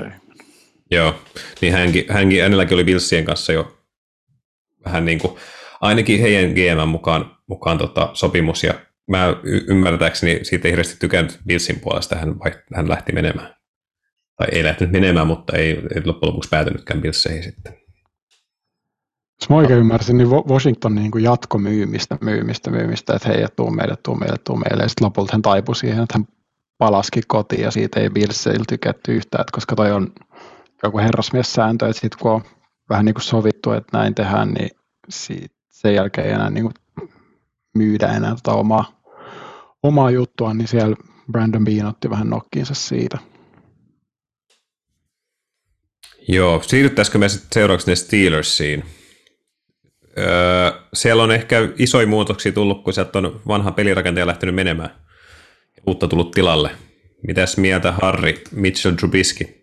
No, siis mun mielestä sinne piti joku, joku ottaa. Mielestäni tavallaan niin kuin, miten mä oon vähän tota seurannut tuota Steelersin hankintoja ja tota, miten ne on tuon rakentanut, on vähän niin kuin lähestyminen on se, että, niin kuin, ei, että ennen draftia hankitaan semmoisille pelipaikoille edes joku kohtuu pätevä äijä, että sun ei ole pakko draftaa kaikkea, niin kuin, että sä antaa vähän joustavuutta siihen draftiin lähetään. Mielestäni Rubiski antaa nyt semmoisen, niin kuin, että huhut on ainakin hyvin vahvat, että Mike Tomlin tykkää todella paljon Malik Willisistä. Ja sitten jos se sattuisi tippua Steelersille tai treidaaks he ylös, niin tavallaan Willis ei ole vissiinkään valmis pelaamaan vielä niin kuin vuoteen ainakaan. Niin sitten se on helppo istuttaa sitä penkille ja antaa kehittyä, että Rubiski pystyy kyllä. Kun tavallaan miettii Steelersinkin kohdalla sitä, että kuinka paljon huonompi esimerkiksi Trubisky on kuin Ben viimeisenä vuosina, niin kyllähän nyt ainakin liikkuu paremmin ja pystyy varmaan heittämään vähintäänkin yhtä pitkälle ja ehkä vähän pidemmällekin. Niin sit se, niinku, niin, niin sit se niinku, ei se välttämättä se downgrade niinku pelirakentaessa ei ole kovin iso. Et itse mä tykkäsin ehkä eniten tuosta tota James Danielsin hankinnasta, koska toi li, hyökkäyksen linja tarvii, tarvii röyhiä siihen ja toi Danielson, mitä on katsonut, sen näköinen äijä, että se, niinku, se tulee röyhiä siihen keskelle ja Najee Harrisille painetaan taas kaksi yardia keskiarvolta keskelle ja kovaa, mutta tota, tavallaan siihen tuli semmoinen röyhiä. Miles Jackista se on ollut pitkään mielenkiintoinen pelaaja Jaguarsissa ja niin kuin hyvä pelaaja. Viime vuosi oli aika huono, mitä on lukenut, mutta sitten kun miettii, että sä oot tullut Jaguarsissa sun koko uran, niin vääjäämät tulee semmoinen ajatus siinä, että väsyksä vähän pelaajana siihen, että se, niin kuin, ei se vaan niin, se ei lähe ja sitten sun pitäisi johtaa sitä pataljoonaa ja vähän sattuu polveen ja niin se voi myös olla sitten, että ei se niin kuin motivaatio enää se Urban Meyer sekoilu yhteydessä on ollut ihan tapissaan välttämättä pelaajallakaan. Se on myös niin kuin aika edullinen diili Steelersille, että he tavallaan vaihtoi nyt Miles Jackin ja Joe Sobertin tavallaan Miles Jackin, että kun he kuttas Joe Sobertin, niin siitä vapautui yhtä paljon rahaa, kun he käyttää Miles Jackia niin vuodessa. Et, se on niin kuin, kuitenkin nuori, nuori linebacker ja sinne Steelers tarvi, tarvi apuja. Et sinne, et Devin Bush oli aika huono viime kaudella. Nyt siellä on kaksi jätkää, jotka on pelannut huonon kauden pohjilla, että se on mielenkiintoinen nähdä, hyvä. mielenkiintoista nähdä, miten se lähtee, mutta kaksi ainakin nuorta ja potentiaalista kaveria taas pitää ehkä vähän sen verran tarttua valmentajia, että nyt kun siellä on sitten taas Brian tota, Flores ottaa niin kuin linebackerit haltuun, joka on kuitenkin aika merkittävän uran tehnyt nimenomaan Patriotsissa oli linebackerin valmentaja.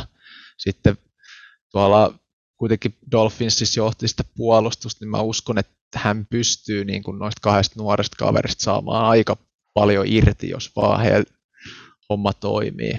Sitten, mutta niin kuin all in all mun mielestä Steelers teki semmoisen ratkaisun, että ei, et ei ole pakko niin kuin lähteä draftissa niin kuin pakottaa jotain pelipaikkaa. Et se ei ole mun mielestä ikinä hirveän hyvä lähtökohta ylipäätään joukkueelle, jos se niin kuin tietää kaikki jo ennen draftia, että sulta puuttuu joku pelaaja ja sun on niin kuin pakko hankkia se. Tämä on vähän semmoista niin kuin joustoa. Ehkä noihin kulmapuolustajiin mä otan vähän vieläkin, että Levi Wallace ja Witherspoon molemmat mun mielestä ihan ok ja suht halpoja. Witherspoon on vähän se Olillekin tuttu, että se on kyllä, se pelasi Steelersissa tosi hyvin sen loppukauden, mutta sen niin kuin track recordi sitten taas pitkältä ajalta ei ole mikään hirveän mairitteleva, että se jää nähtäväksi, että onko se taso jotain siltä väliltä vai mihin se sitten asettuu, mutta, mutta vähän kulmapuolusta eikin parannettu, mutta kyllä sinnekin apuja varmaan draftista olisi hyvä hakea.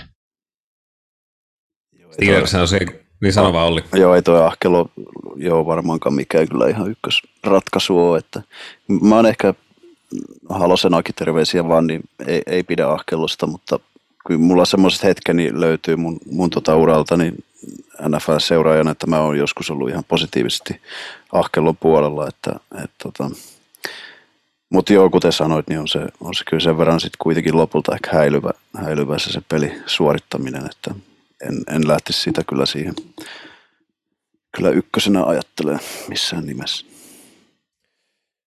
Jos tuolla AFC Westin puolella on neljä kovaa, ei nyt voi sanoa, no, aika lähellä tasakovaa joukkuetta, niin tästä, tästä divarista löytyy ehkä sitten kolme kovaa, ja sitten tämä Steelers taitaa olla se tällä hetkellä se näillä näkymin se heikoin sitten, sitten lenkki, että he, heille tuli vähän huono, huono tota, kortit nyt tälle vuodelle, ottaa huomioon, että minkälaisia, minkälaisia tota, joukkuetta siinä, siinä divarissa on, koska viime kauden Super Bowl häviäjä Cincinnati Bengals on myös tehnyt hankintoja, ja jos aikaisemmin ollaan kehuttu, tai minä ja myös sitten toi Teemu ollaan kehuttu sitä LA Chargersin tapaa lähteä rakentamaan nuoren pelirakentajan eteen, eteen tota, hyö, hyvää hyökkäyslinjaa ja itse asiassa Cincinnati Bengals siellä on parjattu sitten taas siitä, että miksei sen eteen tehdä mitään, niin nyt näyttää siltä, että siinä ollaan tekemässä jotain.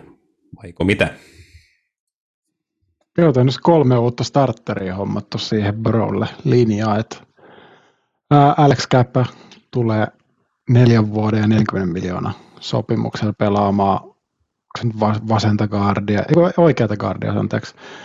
Sitten hommattiin Patriotit centeri Ted Karras, tulee tuollaisella aika vaatimattomalla kolmen vuoden 18 miljoonan sopimuksella, mutta sitten ehkä tuoreimpana ja ehkä kovimpana nimihankintana tämä Cowboysin Lyle Collins, jota, joka oli tuossa Trey, tai niin kuin hän oli niin sanotusti, hänestä haluttiin eroon Cowboysin puolesta, että vähän niin kuin laitettiin markkinoille, että houkuteltiin jengiä treidaamaan hänestä, mutta sitten ei, ei saatukaan niin kuin mitään diiliä aikaan, niin sitten hänellä tuli kutti ja Bengalsilla käymään ja sieltä tuli uusi sopimus kolme, kolme vuotta ja 30 miljoonaa, mikä on mun mielestä aika hyvä diili, niin 10, 10 miljoonaa kaudesta, koska hän on kyllä, mm, voisi puhua niin kuin, että ihan top 10 tackle liigassa niin kuin right tacklenä ja potentiaali on niin kuin olla pitkään tuossa roolissa ja kuitenkin suht, suht nuori, nuori kaveri ja ennen kaikkea tämä kolmikko niin kuin vahvistaa tota hyökkäyksen linjaa, joka oli ihan karsee Bengalsille viime kaudella. Se on kyllä silmiinpistävää, miten sinne, sinne on lähdetty nyt rakentamaan. rakentamaan. Ja mä luulen, että, että ehkä ne on nyt myös sitten, sitten tota, viimeistään huomannut sen, että mitä esimerkiksi sitten Kansas City teki viime kaudella, että ne teki se vähän sama jutun, ja niin kuin mainitsin LA Chargersin jo, niin heille, heille myös sama, että tässä on selkeästi myös trendi, trendi näkyvissä siinä mielessä. Mielenkiintoista, että siellä on kaksi Michael Thomasia hankittu joukkue, jos toinen, vielä, toinen, on vielä, toinen on vielä rissu, se on väärin Michael Thomas, ettei ole hankkinut sitä yhtä sieltä Saintsista. Niin, Saintsin Michael Thomas tonne noin, ja kivaa kopis. Kyllä. Ja siis mä jostain bongasin tämmöisen niinku näitä PFF-gradeja tavallaan tuosta, vaikka nyt PFF itse on vähän niin ja näin mieltä aina, mutta on noita ihan kiva katsoa, kun katsoo niinku, tuota Bengalsin linjaa, niin se vasen puolihan on ollut ihan ok, että on tuosta niin kuin Williams ja Spain pelasi ihan ok kaudet, mutta sitten Hopkins, Adeniji ja sitten Price oli, Prince oli aivan niin kuin sysi paskoja niin sitten tavallaan koko tuo keskeltä oikealle on vedetty uusiksi ja ainakin näiden lukemien perusteella niin semmoista parikymmentä pinnaa korkeampaa arvoa PFFstä jokaisen, jokainen noista kolmesta ottanut, niin mä uskon, että tota, Sinsi tulee olemaan tosi hyvä nyt Burolo enemmän aikaa linkoon niille loistaville heittokohteilleen, mutta mä en, en, en lähde niinku heittää mitenkään Sinsille lokaa tässä, mutta niinku, nyt sillä jengillä on taas se edessään, että nyt niin kuin he on se merkattu joukkue tuossa Divarissa ja ylipäätään AFCn puolella. että niin kuin, eihän heitä ole taas muutamaan vuoteen kovin moni joukko tai kukaan on ottanut sille hirveän vakavissaan, niin nyt, nyt siellä on taas se niin kuin hallitseva niin kuin AFC-puolen mestarin logo niskassa, niin siellä ei kukaan tule antaa mitään ilmaiseksi. Että tota, se, si, siinä mielessä he, mielenkiintoista nähdä, että miten he pystyvät niin run it back. Et tota, ei sinne Super Bowliin ihan ilmaiseksi AFCstä enää kyllä mennä. Et saa nähdä. tota, Samuelkin tietää, että Miamiissa oli joskus aika kova pelirakentaja, joka ei sitten visiitti sen jälkeen tainnut kertaakaan uudelleen enää päästä sinne Super Bowliin. Niin Mä ajattelin ekaksi, että sä meinaa Jay Cutleria, mutta ei, ei, ei, ollut, ei ollutkaan. ei ollut Cutler, joo. Joo, tuosta mä tykkäsin myös Bengalsilla siitä, että Jesse Bates franchise tagettiin. Mä kehuin häntä kovasti niissä ennakoissa ja kausi oli siinä mielessä vähän pettymys, että ei, ei ehkä niin kuin pelannut sillä tasolla, mitä itse odotin, mutta sitten pudotuspeleissä hän taas nosti, palasi sille tasolle ehkä vähän sen ylikin, niin pelasi tosi hyvin siellä ja oli niinku ihan kantavia, kantavia voimia siellä loppukaudesta. Varmaan toi kannattaa mainita toi defensive tackle BJ Hillin kolme vuotta 30 miljoonaa. Ihan hyvä, hyvä tota, pelaaja siihen puolustuksen linjaan sainattu. Ehdottomasti. Joo. Hei, nyt me ollaan käyty kaksi kovaa AFCn divari läpi ja täytyy ehkä jotain tähän AFCn lopetukseen myös käydä ö, nappaamassa tuota ehkä sitten vähän heikompi joukkue. Viime kaudella ehkä tämmöinen niin kuin, tai ehkä ei nyt, nyt niin edes vähän, vaan todella erikoisia liikkeitä teki joukkue Houston Texans. Vuosi sitten takaperin ihmeteltiin näillä samoilla, samoilla tota, aalloilla Nick Caserion touhuja, sitten henne sitten O'Brienin touhuja ja mulla on vähän semmoiset vibat, että, että tota, tämän vuoden vähän outoja liikkeitä on tehnyt Jacksonville, Jack, Jacksonville Jaguars. Mitä sä olette mieltä? Mun mielestä se on tosi paljon, siis pal- paljon pelaajia, pelaajia hankittu, mutta enemmänkin siis ihan ok pelaajia ei siinä mitään, mutta rahaa on kyllä törsätty. Ketä sanoo tämän oudoimman ensin? Uskon, että Mika meinaa tätä Christian Kirkia ja neljä Kyllä. vuotta ja 72 miljoonaa tai mitä 86 miljoonaa se nyt on sitten.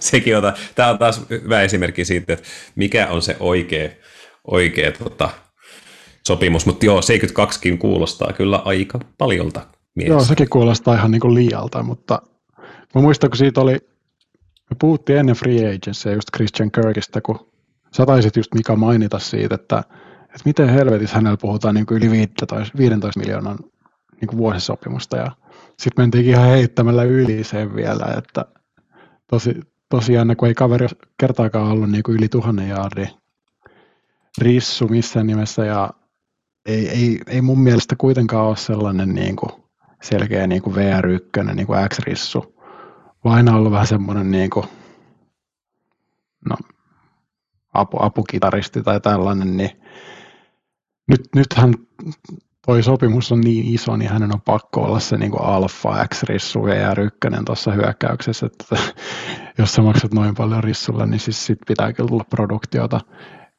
Ei, siinä, että hän on hyvä, hyvä pelaaja, mutta toi rooli, mihin hän, niin kuin, tai hänen on pakko astua, niin jotenkin kummallinen hinta niin kuin siihen nähden. Joo, Eikö, jos mä, Joo, no, jatka, ei kun jatka vaan Harri. Ei, saat, siis, täällä, via, saat täällä vieraana, niin, niin, ollaan, niin, niin siis, tota, vieraskorita. Mun, mun mielestä niinku, aika, aika kauhea jopa toi Jaguarsin touhu. Siis silleen, niinku, että toi, mä en niinku ymmärrä tota Kirkin diiliä yhtään. Siis silleen, että sulla on mun mielestä DJ Charkki, jolla on niinku mun mielestä enemmän edellytyksiä olla edes jonkunlainen X-rissu terveenä. Niin sit se vaan laitetaan menee, ja sä ihan niin kuin järjettömän määrän rahaa rissulle, joka mun mielestä, niin kuin sanot, niin ei olisi tuhatta jaardia rikkonut. Et silleen, että jos, mitä toi nyt keskiarvot teki, jotain 18 miljoonaa vai mitä se nyt olikaan, 20 korvilla kuitenkin. Ja sitten sä mietit, että joku Juju pelaa kolmelle miljoonalla Kansas Cityssä. Niin ei se, nyt, niin kuin, ei se niiden kahden pelaajan ero ole niin kuin niin kuin 15 miljoonaa mitenkään. Et, se oli niin kuin, sit siellä oli niin kuin muutenkin tommosia diilejä, että niin kuin joku Chase Jones toinen rissu siis silleen, että monta koppia se otti Raidersissa edes viime kaudella. Mä muistan sen yhden jatkoaikakopin siellä, se Hel, Helmeri Kaarilta, jota en muista ketä vastaan se oli, oliko se Baltimore vastaan vai ketä vastaan se oli, mutta niinku, siihen rahaa. Mä ymmärrän sen, että Jaguars joutuu maksaa vähän niin kuin enemmän rahaa, että he saa houkuteltua pelaajia niin kuin luoksensa. Mutta niin kuin, kyllä, kyllä noin pari niin kuin kärki, niin varsinkin tuo receiver-puoleen hankinnat oli mun aika, aika hirveät. Sitten mä niin tykkään tuonne puolustukseen tuli mun mielestä ihan hyviä diilejä. Ehkä niissäkin vähän ilmaa, mutta siellä on niin ihan ok sainauksia sitten tuo puolustuksen puolella. Noista mä jopa kaikista noista kolmesta, eli Fatukaasista ja Oluakunista ja sitten tuota Darius Williams corneri, niin mielestäni noin kaikki kolme on sitten taas semmoisia niin oikein niin laadukkaita hankintoja. hankintoja. Et niistä mä sitten taas tykkäsin. Että tuo hyökkäyspuoli oli mun mielestä vähän heikohko heidän puolelta. Et kyllä Trevor Lawrence saa taas ihmeitä tehdä, että tuolla, tuolla tota, joukkueella pisteet saadaan taululla. Kyllähän toi Say Jones taitaa edelleen olla tunnetuin vaan siitä ylösnoususta. Tota, Kyllähän, joo, ei voi muuta kuin yhtyä siihen, että niin kun Jones on ollut koko uransa keskinkertainen, jos sitäkään. Ja Christian Körkin tavallaan on, siinä on niin kuin ollut sitä lunastustoiveita, mutta ei ne ole ikinä, ikinä tota oikein kunnolla materialisoitunut, niin he on tässä niin kuin taiteella maksaa keskikertaiselle rissuille niin kuin pistää 100 miljoonaa tiskiin ja ottaa kaksi semmoista. Ja nyt on, itse asiassa just tuli uutinen tuossa, että Jaguars myöskin uudelleen sainasi tuon Laquan Treadwellin, että kyllä niillä niin tota, rissuhuone on hyvin mielenkiintoinen, sanotaanko ainakin näin, että, että jos niin siellä jossain vaiheessa tommoset, tommosilla sopimuksilla ruvetaan tippuun sitten johonkin kolmosrissuiksi, niin, niin tota, en tiedä. Tuo, joo, kyllä siellä paljon on todistettavaa jälleen kerran sillä organisaatiolla ja luultavasti se jälleen kerran jää kutipiippuun. Että. Paljon rahaa laitettu myös hyökkäyksen linjaa Cam Jordan, äh, anteeksi ei Cam Jordan, kun Cam Robinson hyökkäyksen tackle, taitaa olla toinen vuosi putkeen franchise tag nyt, eli mikä tarkoittaa sitä, että tagi on aika korkea, ja sen lisäksi Commandersista hankittiin tuota Cardi, Brandon Scherf, kolme, kolme vuotta 50 miljoonaa, Brandonillakin on ollut jonkun verran loukkaantumisia, että siinä on kyllä paljon laitettu sitten kahteen pelaajaan. Niin, Pelaaja Cam, sitten. Cam Robinson ei mun mielestä ole mikään erikoinen left tackle. Hän on ihan hyvä, mutta eihän nyt ole kahden arvoinen pelaaja. Tuosta tosi, tosi hankala lähteä neuvottelemaan mitään pidempää jatkosopimusta, kun siinä aletaan laskea niin kuin sitä vuosia sieltä tuon tagin mukaan, niin sitten yhtäkkiä hän onkin top 5 niin kuin palkoissa tacklenä, kun todellinen arvo joku top 20. Kaiken kukkuraksi sitten ehkä yksi liikan yliarvostettu taitteen hankittiin sitten yksi vuosi 9 miljoonaa Evan Engram. Ei osaa blokata sitten kyllä yhtä. Eikä kyllä ole sitten hirveästi väläytellyt. Osaahan se nyt jonkun verran ottaa palloa kiinni, mutta ei siinäkään mikään ihmeiden tekijä sitten kuitenkaan ole. Et mä ihmetellyt aina tota, siis pidemmän aikaa, että miksi Evan Engramista puhutaan niin paljon. Sitä taas Fantasy Draftissa syksyllä sitten naurataan, kun, kun sen aika on. Höpön pöpön, en varmaan hanke. en kyllä hanki ketään muitakaan hyökkäyksen kiinniottajia tästä joukkueesta, kyllä sen voin sanoa. Tuohon Robinsoniin vielä sen verrankin, että just se, sitähän nyt on vähän niin kuin puhuttu, että onko toi tämäkin sen takia, että he ei ota sitten niin kuin ykköskierroksen hyökkäyksen linjaa, vaan sieltä tulee sitten, onko se sitten Hutchison vai kuka sieltä otetaan sitten ykkösellä pääsrusseri, että sitä on vähän, että sitä on vähän tuolla Cam Robinsonin tagillä puhuttu, että onko se se ratkaisu mahdollisesti. Joo, kyllä se varmaan, no jos nyt draftista vähän puhutaan, niin kyllä se niin tuohon Hutchinsoniin kääntyy, että ei pääse Michiganin poika pelaamaan ammatikseen Michiganin Detroit, joka olisi kakkospikkinä. Taitaa mennä ykkösellä Jagsiin.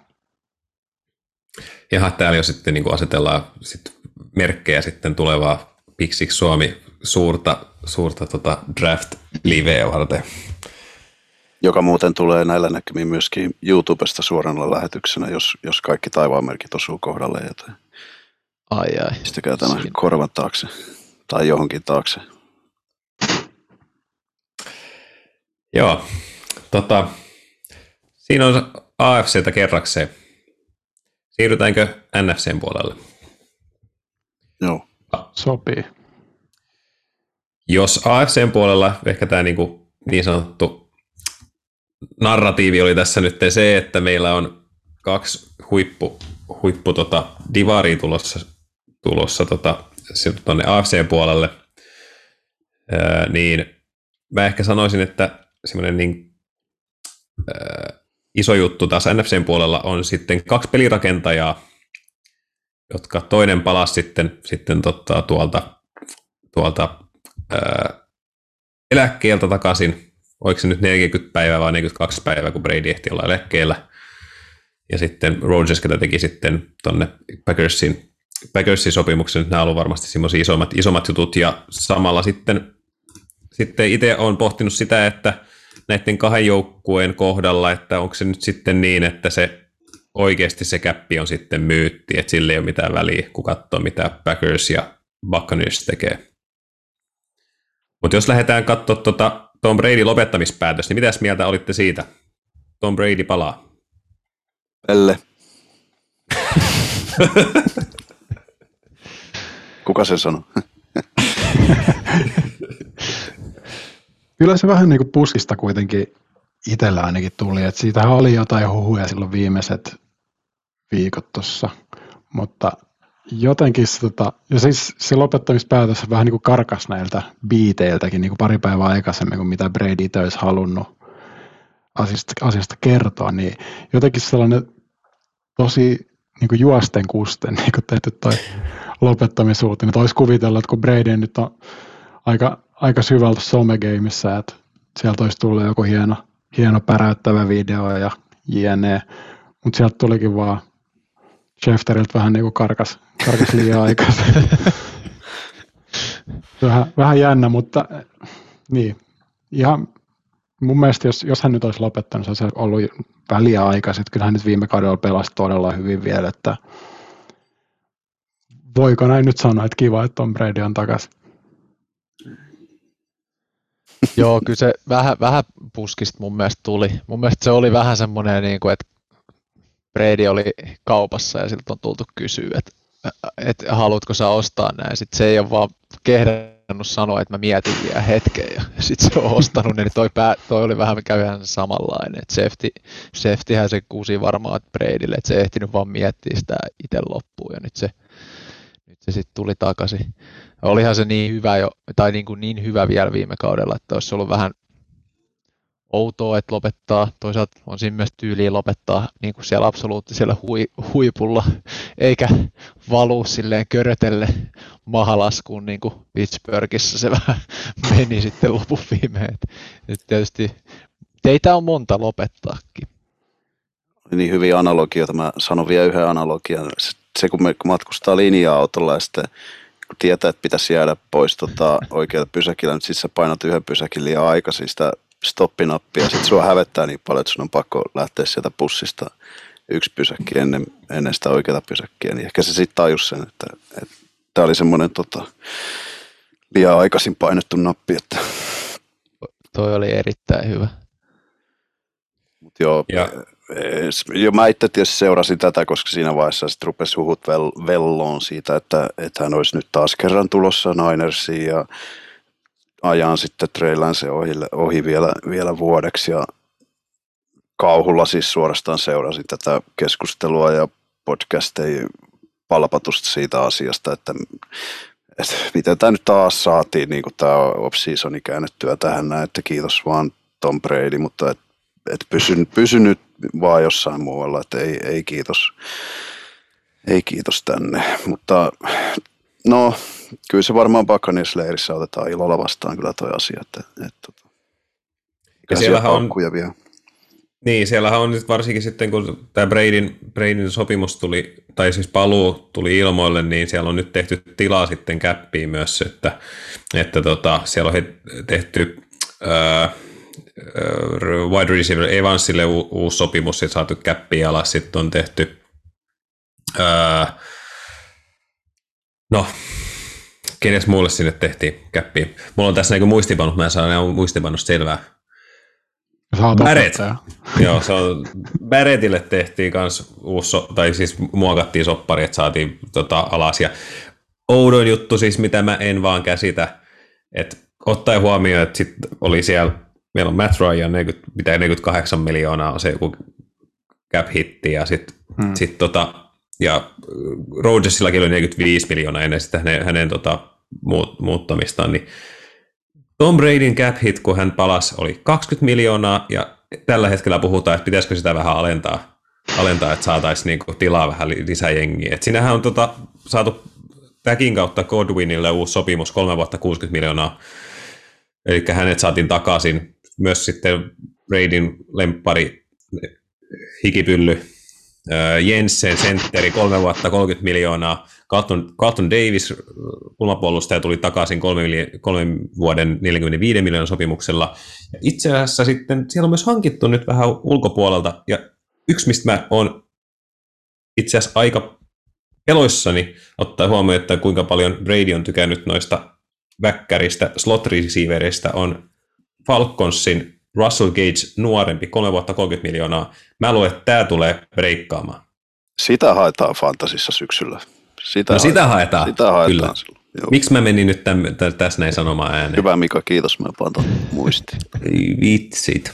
Joo, mutta siellä on siis tehty, tehty tota, että pyritään niin, kuin, niin sanotusti tuomaan vanhaa takaisin, mutta mä, mä sanoin tuossa alussa, että onko se käppi niin kuin myytti, niin en mä nyt ole ihan varma, varma siitä, että, että, tota, että sieltä on kuitenkin sitten lähtenyt Alex Kappa, Ali Marbet lopetti, toisaalta sieltä hankittiin sitten Patriotsista viidennen kierroksen pikillä Shaq Mason, Uh, mutta sitten siellä on Kappa ja Marbetille lisäksi lähtenyt Jordan Whitehead, O.J. Howard, Titendi, ja tällä hetkellä ilman sopimusta on uh, Pierre Paul, Sue, Gronk, William Golston, Leonard Fournette, Rojo Kakkonen ja Le'Veon Bell. Et, et ne ei kuitenkaan nähtävästi samalla tavalla saamassa porukkaa takaisin kuin viime vuonna. Gronkkihan nyt sen tietää, että se palaa sinne jollain ilveellä.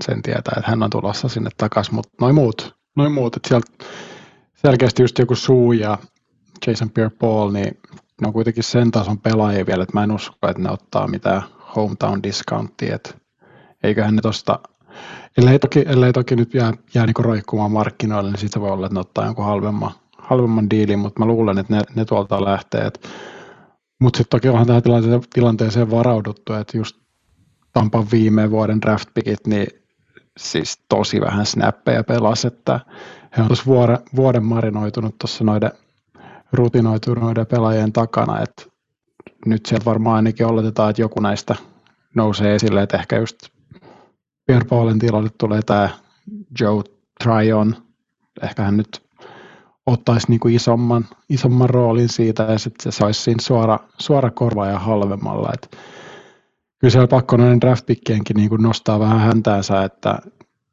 sama, sama homma kuin viime vuonna, että depthhän tuossa kärsii, kun tuodaan lisää tai näitä jätkiä takaisin. että siellä on nyt depth ja tuossa tietenkin jää, jää uupumaan, paitsi Rissun paikalla, niin Rissuja siellä on ihan helvetisti, että Breshard Perimänkin tuotiin takaisin ja Scotti Milleri löytyy ja sitten tämä Johnsoni pari vuoden takainen draft pick, että niin Rissu depth chart on kunnossa, mutta muualla on sitä aika ohkasta. Ja raha on, niin, taas mä puhun Harri Joo, ei, ei, ei haittaa, se ei haittaa. Mä, siis mä olen tota, huono isäntä. ei, oikein hyvä isäntä, mutta tota, siis, mua, siis yllätti tavallaan, kun Jensen ja sitten toi Carlton Davis oli molemmat vähän silleen niin kuin aika kuumaa kavaa, kamaa kuitenkin tuolla free agent marketissa ja sitten tota, saman tien kun Tomppa sanoi, että tuun takaisin, niin sitten ne saman tien molemmilla kelkka kääntyi siihen, että ne menee takaisin Tampaan. En siis totta kai on voinut olla jo, mutta tuli semmoinen fiilis, että saman tien kun ne sai tietää, että tulee Tomppa takaisin, että se tavallaan se vetovoima, mikä Tom Bradylla on myös niin kuin saada pelaajia ehkä vähän halvemmin. Mä en niin kuin ymmärrä, mikä toi Zach Mason tradekin oli niin kuin ihan ilmaisella sait kuitenkin tosi hyvän guardin ja vielä Tom Bradylle tuttu pelaaja, niin, niin kuin, en mä tiedä. Se, se oli joku Bill Belichickin tuommoinen lahja, lahjus taas kerran.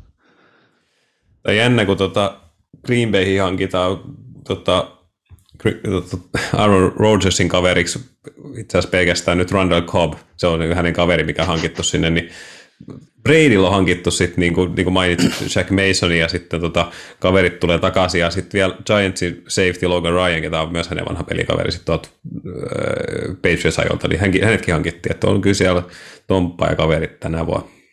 Voiko tästä päätellä, että Rodgersilla ei vaan ole hirveästi kavereita?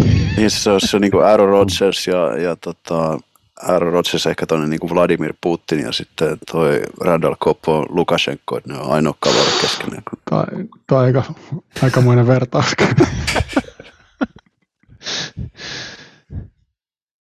Joo, tota, Olli tippus nyt linjoilta, josta... Se oli tämmöinen ajankohtainen vertaus vaan. Jatketaan, Joo. mennään eteenpäin. Joo. Onko te jotain sanomista ja Baksista? Sehän on nyt sit noussut kyllä takaisin sit selkeästi siihen niin kuin mestari suosiksi, varsinkin kun se NFC on nyt niin kuin heikentynyt, niin kuin on mainittu. toi divisioona on tosi kehno, vaikkakin tuosta ihan joku aika sitten kattelin, niin Jamie is back. Tota, niin, Minnes hän on mennyt? Hän on Saintsi back in business, niin tota, kyllä mä sanon, että Jamies tulee lyömään vähän Tompalle kapuloita rattaisiin, kun eikö Saintsin puolustuksella aika hyvin ollut Tompan puhelinnumero tallessa tässä niin, kuin niin. Kyllähän Jamies käy sieltä naaraa pari, tota, pari voittoa tulossa. Pari voittoa helppo ottaa Tampa, Tampasta ensi kaudella. James oli oikeastaan ihan hyvä viime vuonna tota, Saintsissä ennen kuin meni sitten jalka, jalkaklesaksi. Ihan niin kiva tavalla. Niin, että hänen kuitenkin jalka meni klesaksi ihan alkukaudesta, että hänen pitäisi olla kunnossa vaikka kaiketi sitten alkukaudesta. Että. Toivottavasti on ei tuota Taysom Hilliä kyllä halua nähdä kukaan QB näitä. Ei, ei missään nimessä. Joo. Joo, mutta jos mennään sinne toisen, toinen puhututtanut pelirakentaja, mistä tässä nyt puhuttiinkin jo, puhuttiinkin jo Skeida, niin Green Bay Packers, ja kyllä mä nyt on sitten, me ollaan nyt esimerkiksi Samuelinkin kanssa, kun ollaan viestitelty tässä ja mä oon enemmän semmoinen cap-tyyppi, että mä tykkään seurata sitä ja ajatella, että sillä on oikeasti väliä. Sitten ehkä sä Samuel otti semmoinen enemmän, että cap on myytti ja sitä pystytään tunkemaan sitä rahaa sinne tulevaisuuteen niin paljon kuin jaksaa, että ei sillä ole mitään väliä. Niin kuin Vax on nyt tehnyt toista vuotta ja myös Packers on toista vuotta tekemässä ihan samaa. Että siellä on niin kuin työnnetty rahaa sopimus, sopimuksen muokkaamisilla. Preston Smith, Smithi, Aaron Rodgers, Aaron Jones, Kobin tehtiin uusiksi, Adrian Amosin sopimus on tehty uusiksi, jotta sitä rahaa sitten, sitten tota olisi, ja sitten kun on hankittu pelaajia, niin sitten siinä on hankittu niitä voidia vuosia sitten sinne perään, että saadaan sitten, kun vaikka kaveri lähtee menemään sitten tota, ennen voidieriä, niin sitten sinne jää käppiin sitten kuitenkin kuollutta rahaa.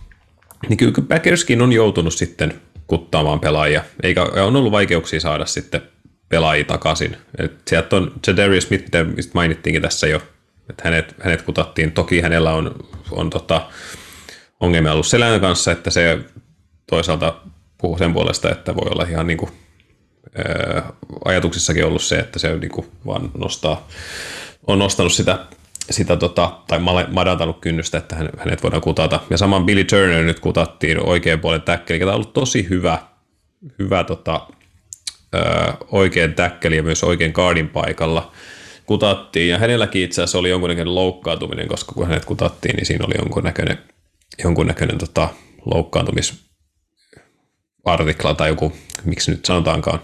Niin kaksi hyvää pelaajaa jouduttu, jouduttu niin kuin päästämään, päästämään vapaille markkinoille. Ja, ja sitten oli sitten tämä, mistä puhuttiinkin, Davante Adamsin lähtö, lähtö. Että kyllä siinä on niin kuin Packers joutunut sitten niin kuin myös luopumaan, luopumaan pelaajista. On, mutta ne sai kuitenkin pidettyä nämä kaksi, kaksi niin kuin isointa free agenttia, Rodgersia. No, no okei, okay, Rodgers ei ollut mikään free agent sinällään, mutta kuitenkin, sa, saivat pidettyä Devonre Campbellin ja Russell Douglasin ja sitten täällä Rodgersin uuden sopimuksen myötä, että saatiin sitä capittiin matalemmaksi, niin mahdollisti, että saatiin nämä viime vuodet tosi isot onnistujat niin kuin pidettyä, että sehän oli Devondre Campbell veti All Pro-kauden ja tuli käytännössä tuosta kadulta, kadulta Green Bayhin, oliko se loppukesästä vai niin kuin syksyllä, että kuitenkin siis tosi, tosi hurjaa ja se palkittiin nyt isosti, että viisi vuotta ja 50 miljoonaa, josta toki iso osa tästä on ihan paperia tästä sopimuksesta, tämä on kahden tai kolmen vuoden pahvi oikeasti, mutta kuitenkin saivat pidettyä isoja palasia keskellä kenttää ja sitten Russell Douglas oli tosi tosi kova löytö myös. Tarvittiin kutata kaksi kertaa viime kaudella ja sitten löysi kodin Green Baystä ja pelasi ihan uskomattoman kauden suorastaan siinä ja palkittiin tässä. Mä oon tosi tyytyväinen noista kahdesta diilistä. Devontre Campbell on tosi tärkeä palainen ollut sitten, että tuo puolustus näyttänyt silti ihan miltä se on nyt näyttänyt. Ja tosiaankin 10 miljoonaa suurin piirtein kaudessa vertaa sitten tähän Jaguarsin Oluokonin, joka sitten sai 15 miljoonaa ja hän ei kuitenkaan ole mikään All Pro, niin mielestäni tuossa oli niin tosi, hyvä, tosi hyvin niin saatu Campbell takaisin suht halvalla diilillä. Sama Russell Douglas 7 miljoonaa kaudessa, ja sen se tienasi itse asiassa 78 päivässä, kun hän oli Green Bay Packersissa. Että aivan uskomaton. Hyvä tili. Joo. Et, sä mainitsit tuossa, että tavallaan Campbell saatiin takaisin, kun sitä Rodgersin sopimusta muokattiin. Mutta sitten taas, että kyllä mä palaan nyt sinne Davante Adamsin di, tota, treidaamiseen, että sieltä tavallaan, kun Davante Adams siirtyi pois, takaisin saatiin sitten ykkös- ja kakkoskierroksen pikki, mutta sieltä saatiin myös sitten 20 miljoonaa lisää hyvää sitten sinne käppiin. Mä voisin niin kuin ehkä jossain määrin niin kuin sanoa, että se ykkös- ja kakkosen lisäksi sitten saatiin myös Russell Douglas ja nyt sitten myös äh, Big Bob, Bob Tonian, ketä saatiin nyt vuodeksi takaisin, niin tämä Davanten trade avasi niin heille sitten helpomman tien takaisin. Et sekin, että tavallaan se Davanten isoin menetys on se, että se rissu puoli näyttää tällä hetkellä tosi heikolta, ja se tulee olemaan iso ongelma, mutta se jouk- joukkue voi kuitenkin olla edelleen yhtä hyvä kuin viime vuonna, koska sitten saatiin niitä muita palasia sinne, sinne jengiin. Joo, ja mä en usko, että nämäkään jää niin kuin viimeisiksi tyypeiksi, ketä palaa niin takaisin Green Just joku Mers, Mersu Lewis, niin ihan varmasti tulee vielä takaisin olla ihan veteran siis, minimumilla. Siis Marsuhan on sainattuna tällä hetkellä. Hän oli okay. kahden vuoden sopimus tehty viime okay. vuonna, niin hän, hän on takaisin. No sit hänet varmasti tuodaan takaisin. Joo. yes. Mua harmittaa Packersista toi, että Kingsley Keke lähti pois, kun sä Mika lausut sen nimen niin kaunisti aina. Se, mä tykkään siitä. Mutta mä nyt mä en enää luultavasti tule koskaan kuuleen sitä, sitä tota, nimeä lausuttavaa enää uudestaan tämän jälkeen. Kyllä Keke jossain jonkun joukkueen tota, ö, rosterissa on, mä en vaan tiedä missä se mahtaisi nyt tällä hetkellä olla. Texans. Koska, Texans Houstonissa, mm. joo. Mutta täytyy onnitella, ei pitänyt valmentajista puhua, mutta luonnollisesti Green Bay's, niin täytyy onnitella yhtä, yhtä kovinta valmentajan aarausta myös sinne Spessu puolelle, mikä ilmeisesti, ilmeisesti niin kuin muistetaan varmaan ihan hyvin, Mikakin muistaa vielä, niin varmaan oli kuitenkin ihan niin kuin... Olli, sä oot nyt niin lähellä oikeasti. Mä oikeasti niin kuin, tota, tota, parantamisen varaa siis oli siellä. Että... Voi hiton Teemu, kun lähti menemään ja otettiin sut tänne näin. Sideshow Olli. No, mutta ei, mä siis ihan, ihan tota, rehellisesti, on, rehellisesti on onnellinen siitä, siitä tota, spessuvalmentajan hankinnasta, että se oli hyvä, hyvä hankinta. Joo, ja sitten ehkä toi, toi Preston Smith kuitenkin teki kans jatkon, jatkon tosiaan Green Bayhin, että vaikka sieltä nyt Chad Smith lähti, niin yksi Smith edelleen löytyy pääsarusosastolta ja, ja tota, on niillä nyt sitten taas vähän enemmän laakeja ampuu, ampuu. Toki mihin ne käyttää ne laukaukset sitten siinä draftissa, että se jää nähtäväksi. Ja sitten niinku, ehkä Jordan Lavin treidaaminen sitten draftissa, jos, haluu, jos joku rissu on semmoinen kohde, minkä he haluaa, niin ehkä jos he saa vaikka Lavin ujutettua siihen ja ei tarvitse niin paljon draft-kapitaa laittaa, niin sekin voisi olla aika hyvä, hyvä tapa heille päästä ottaa se rissu, kenet he ton Adamsin manttelin periäksi ne haluaisi. Niin. Toivottavasti konsultoi Rodgersia ehkä myös jollain tavalla tässä, tota, kuka rissu voisi olla semmoinen, kenestä myös Rodgerson pitää.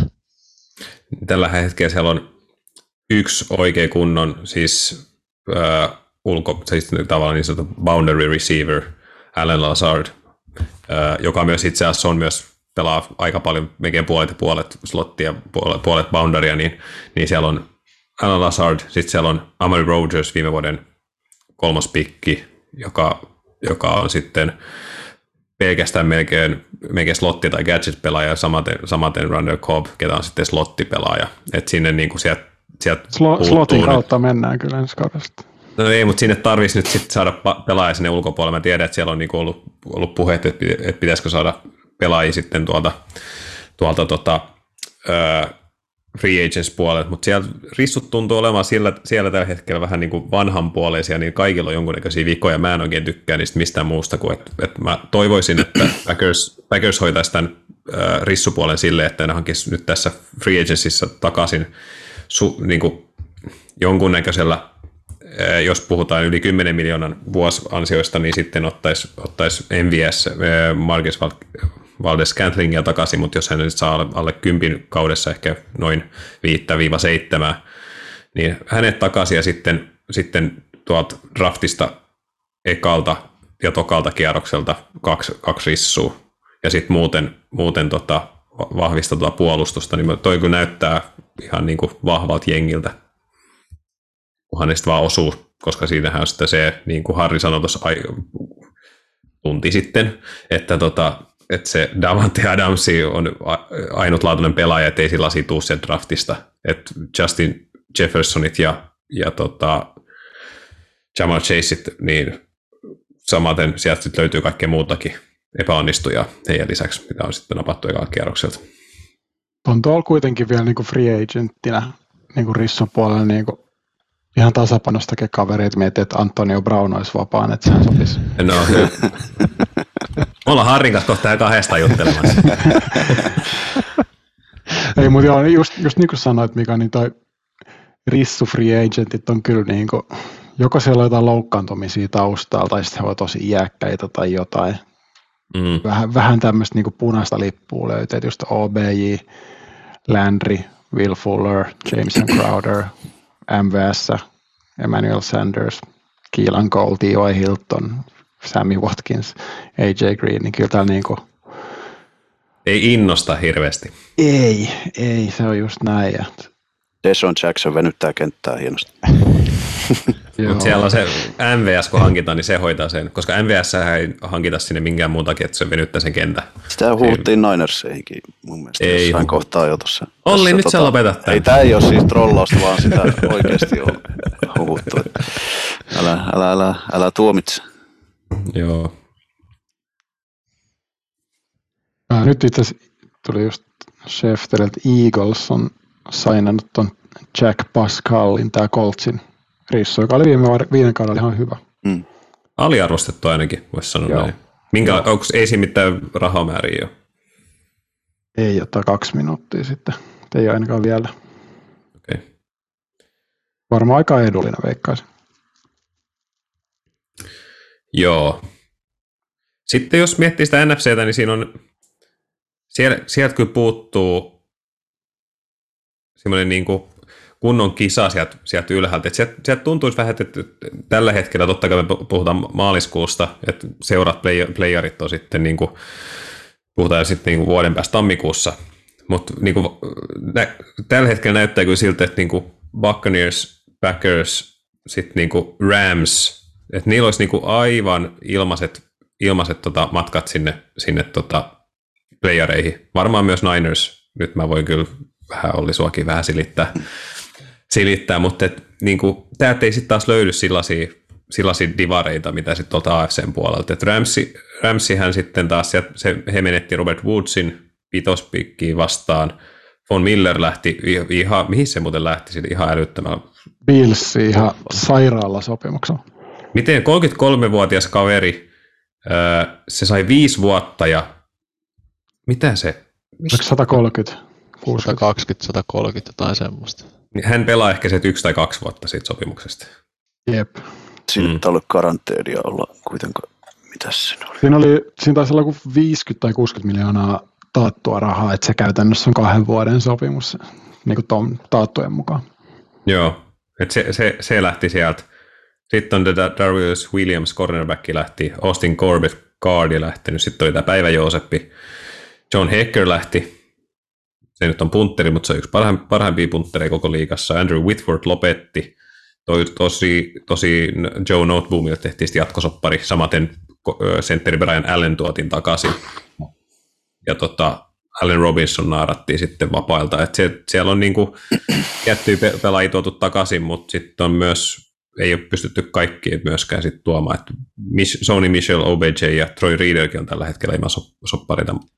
Mutta toi Allen Robinson kyllä, jos, jos nyt on joku paikka, missä tavallaan nyt nostaa se uransa uuteen nousuun ton pienen, pienen tota, nyt Chicagossa nyt ei varsinaisesti sitä, sitä tota, hänen ura, urakehitystään kauheasti tuettu sieltä miltään puolelta, niin kyllä nyt on, nyt on kyllä sellainen chanssi, että ei, ei, ei ole kuin itsestä kiinni, että miten tulee pärjäämään.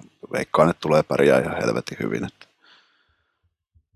Ramsista vielä sen verran, että hän teki tuossa Staffordin kanssa uuden sopimuksen, että tossakin varmaan toi, mä en ole sitä sen tarkemmin tarkastella, mutta uskoisin, että cap hit on todella matala tämän vuoden, että eiköhän sinne vielä niin kuin jotain vahvistuksia tuoda tässä näin, vähän niin kuin free, agent, free agentin toisesta ja kolmannesta aallosta, vähän niin kuin halvempia tämmöisiä täsmähankintoja.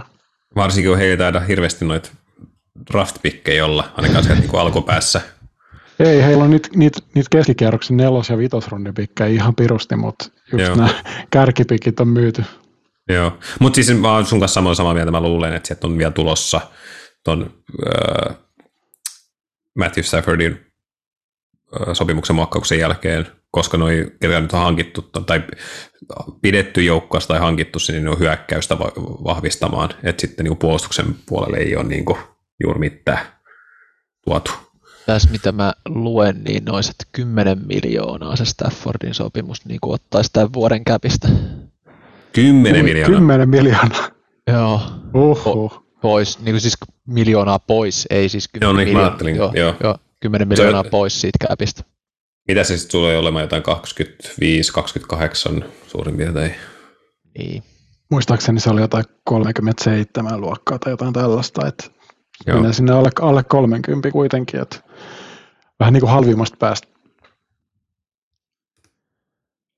Joo. Ja sitten, sitten taas, jos miettii niitä pelirakentajia, niin tässä on nyt ne kolme vähän vanhemman pari papparaista ja sitten on tämä Stafford, ketä on kohta koht siellä papparaiskerhossa myös itse, mutta sitten siellä on, niin kuin, jos miettii niitä muita, ketä siellä sitten jää sinne NFC, niin se on Dallasissa sitten, sitten Dak Prescott. Mutta Dallaskin on heikentynyt nyt. Me puhuttiin jo siitä, että siellä, siellä oli tota, Lyle Collins lähti, sitten sieltä lähti hyökkäyksen linjasta myös sitten Guardi, uh, Connor Jottai, mikä se nimensä, nimensä on? Connor Williams tuli Dolphinsiin. No niin, no, sä tiesit se heti. Ja sitten Amari Rogers, äh, Amari Rogers, kun Amari Cooper lähti sitten tota, kans menemään. Et, ja Randy Gregory, eli se on sitten taas heikentynyt kyllä viime vuodesta. Mitä sanotte Dallasista? Jotenkin se Siikin sopimus kyllä painaa siellä aika, aika rajusti siellä taustalla, että se oli, se on vaan ihan liian iso sopimus niin kuin running backille, että just kun mitä nyt nämä muut, muut running backit tässä viime vuosina on saanut, niin ei niistä kovinkaan moni ole sen ison sopimuksen jälkeen ollut hirveän hyvä. Ja Siik sai tämän sopimuksen vielä niin kuin, oliko kolmannen vuoden jälkeen, että sai sen, senkin niin kuin liian aikaisessa vaiheessa, että olisi nyt edes käyttänyt niin kuin nämä halvat vuodet loppuun kunnolla ja rakentanut sen rosterin silloin siihen niin kuin kuntoon, että voisi iskeä, kun Dak ja Siik oli molemmat halpoja, mutta sitten päätettiinkin maksaa sekelle ja se, se edelleenkin niin kuin painaa tuota käppi, tai aiheuttaa sitä käppiongelmaa, että kun ei, ei sitä, he ei halua sitä niin kuin jatkaa tätä cap-helvettiä jatkamaan sitä Siikin sopimusta, vaan haluaisi joskus päästä myös irti siitä, koska ei ole enää viime vuodet ehkä ollut samalla tasolla, niin sitten se vaan menee tähän näin, että sitten siellä joudutaan päästään näitä kovia nimiä vapaille, että Toki, toki viime, viime draftista löytyi tämä Micah Parsons, joka sitten paikkasi aika hemmetin hienosti kaikkia noita puutteita, mitä tuossa joukkueen puolustuksessa on, mutta jossain vaiheessa niin kuin ei, ei, ei, se oletusarvo voi olla se, että sä löydät tuollaisen Micah Parsons ihan sama mille pelipaikalle tahansa joka vuosi. Et voi olla ihan hankala vuosi Dallasille, vaikka Divari nyt on verrattain helppo kuitenkin. Mä voisin vielä nostaa yhden jengin täältä NFCstä, mistä tätä ei ollut tässä meidän dekilläkään, mutta mistä ei ole puhuttu vielä, niin tota Arizona Cardinals ja Kyler ja Cliff ja nämä, että siellä oli tosi kovaa draamaa meneillään tuossa kuukausi takaperin, että Kyler teki tämän klassisen, että poisti, poisti kaikki Insta-kuvansa, missä oli Cardinals-kytköksiä ja Cardinals kaikis, kaikilta tileiltä pois ja näin edespäin. Ja sitten tuli tämä hieno, hieno statementti hänen ja agenttinsa välityksellä, että nyt pitäisi maksaa kaverille, koska hän on ollut niin pirun hyvä ja näin. Ja samaan aikaan Cliff Kingsburysta oli hirveästi huhuja, että tai silloin kun tämä coaching karusel pyöri, että pidetäänkö hänet, hänet nyt kuitenkaan, kun loppukaudet aina ollut surkeita ja näin edespäin. Ja samahan pätee Kyleriinkin, että tosi paljon kysymysmerkkejä vielä siinäkin joukkueessa ja koska tämä NFC on heikentynyt niin paljon, niin Cardinals kuitenkin on niin kuin yksi suosikeista sinnekin, että kertoo, kertoo vaan tästä niin kuin Divarin tasosta. Tuossa nyt just niin kuin, että jos miettii vuosi takaperin, niin, niin ehkä niin kuin koko liigan parhaimpiin divareihin kuuluisi just sitten tämä NFC Westi. Ja se on, kyllä, se on nyt, Jet tipahtaa nyt kyllä aivan täysin siellä Seahawks. Mainitsin, niin Cardinalsissa on pikkasen niin kuin haasteita ja se on jonkun verran myös ovi käynyt, että sieltä on no, Christian Kirk, en nyt tiedä, mutta Chandler Jones lähtenyt, Chase Edmonds, Jordan Hicks lähtenyt menemään, Jordan Phillips myös sitten puolustuksen endin paikalta. Ja paikalle ei ole sitten niin kuin saatu paikkaamaan ainakaan niin free agentsista ketään, ää, niin sekään ei ole niin vahva, että sitten sinne jää tuohon noin sitten tosiaan jo mainittu Rams ja sitten 49ers, että kysytään nyt Olli sultakin, että miltä se 49ersin touhu näyttää nyt sitten, että onko tässä nyt niiden tota, pa- paikka ottaa sitten ehkä Ramsin kanssa sitten pikkasen hajurakoon myös sitten Cardinals, jos se sitten tipahtaa kyllä selkeästi sinne pohjalle. No, no ainakin se on tavallaan jollain tapaa helpompi tapa, tapa tai hetki tuolle Ray Länselle sitten ajaa itsensä sisään tuohon divisioonaan, että, että tavallaan ei joudu siihen ihan ehkä kovimpaan kilpailutilanteeseen, missä tässä nyt useampi vuosi ehkä ollaan menty, niin tota, siinä, siinä puolessa, puolessa hyvä, mutta kyllähän niin kuin 49ersilla on paljon, paljon tavallaan haasteita ton Capin kanssa edelleen. Siellä on, on tota, katkolla olevia soppareita tai päättyneitä soppareita ja paljon pitäisi tota, se takakenttä etenkin nyt ottaa sitten ihan, ihan asiakseen, mikä tietysti sillä Wardilla, Wardin hankinnalla jo tehtiinkin, mutta kyllä sille varmasti tulee enemmänkin, enemmänkin sitten hankintoja. Nythän ne on käytännössä free agentsin ajan pelkästään keskittynyt spessu jengiläisten hommaamiseen, että jos ei se Green Bayllä ollut hyvä, niin ei se myöskään San Francisco viime vuonna hyvä ollut, että, että ihan selkeästi tavallaan sillä kärjellä ollaan lähdetty eteenpäin, että sitä yritetään parantaa ja mikä jottei, että kyllähän tavallaan niin kuin siellä hyökkäyksessä kuitenkin sitten, sitten ne aseet on olemassa, että vaikka nyt toi Raheem Monster menetettiin tonne Miamiin, niin ja sinne meni muitakin 49ers pelaajia meni sinne tota, no, valmentajia. McDanielin perässä juurikin, niin, niin tota, kyllä siinä isoja, isoja muutoksia, mutta kuitenkin niin tähtipelaajat, isoimmat tähtipelaajat on edelleen, edelleen siellä olemassa, että mutta jatkosopimuksista tietysti puhutaan, Bosa, Deepo Samuel, isoja miljoonasopimuksia, että ne on, ne on hyvin vaikeita, vaikeita numeropyörittelyjä ja niissä varmaan joudutaan taas sitten niin kuin backloadaan sopimuksia aika huolella, että ja nyt tietysti toi Karopolon tilanne on, on se suurin kysymysmerkki tällä hetkellä. Tuntuu, että siinä ollaan nyt menty vähän niin kuin, no se on varmaan niin kuin peli, peli on tavallaan hävitty, hävitty tuota, front office puolesta, että eritoten nyt kun juurikin tuli tieto, että Markus Varjota on menossa Atlantaan, niin se varmistuu entistä enemmän, että tosiaan Karoppola ei myöskään sinnekään ole menossa, että sitten oikeastaan jäljelle jää Panthers ja Seahawks ja, ja tota, Colts. Matt Ryan meni sinne. Matt Ryan, niin. Ai helvetti, joo, unohdin no, se on se, mm. se on se yksi tyyppi. Joo, joo tuossa kyllä loppuu tuolit, tuolit kesken, niin, Karappoloa ja, ja Bakeria niin ollaan liikuttamassa, niin, mutta siinä on ei ostajia. Ja se justiinsa, että, että käytännössä, niin kuin mä nyt olen, olen sitä jo puhunutkin tässä hetken aikaa, että eiköhän tässä niin kuin kaikista järkevimmäksi akti, aktioksi sitten muutu se, että vaan kutataan, Karappolo otetaan ne rahat ja, ja sitten yritetään niillä rahoilla sitten parantaa tota jengiä ja koittaa saada se hyöty sitten siitä irti, että vaikkei, vaikkei sitten enää mitään treidissä saataiskaan, että tietysti kun se kutataan, niin sitten se on myöskin sitten saatavilla niihin jengeihin, jotka sitä vielä tarvii, että miksi nyt sitten lähtisi välttämättä edes mitään tradea tässä kohtaa miettiinkään, että, että kyllähän tässä ihan selkeästi niin kuin, ei Niners ole missään tapauksessa kuskin paikalla tässä hommassa, että, että vähän semmoista toivotaan, toivotaan juttua ollut, että varmasti se Karppalon leikkaus, olkapääleikkaus tuli vähän huonoa vaiheessa, että ehkä se oli sitten se hänen ja agenttinsa tota, viimeinen kosto niin tuosta kaikesta, kaikesta tavallaan viime kaudenkin pahasta asemasta, mihin hänet laitettiin, niin, niin tota, ei se ainakaan sitä trade valuetä varmaan nostanut tässä vaiheessa. Eli NFCn parha, parhainkin divari, niin sielläkin näkyy jo ja tässä vaiheessa kautta niin jonkunnäköisiä ongelmia myös sitten. Niin joo, joo, siis, no totta kai, eihän tämä on, ei ne menestyksen vuodet, ei, ne, tai no, kyllä mä uskon, että Niners edelleen menestyy, mutta siis tosiaan jos puhutaan divisionasta, niin nämä on hyvin vaikeita niin kuin neljän joukkueen tavallaan säilyttää sitä tasoa yhdessä divisionassa, että nyt on sitten ehkä sitten just nimenomaan AFC Westin ja AFC Nortin vuoro olla sitten se, niitä semmoisia kärkidivareita, että eiköhän NFC West ota hetken happea taas ja katsotaan mihin se Treilään se tarina sitten alkaa kehittyä.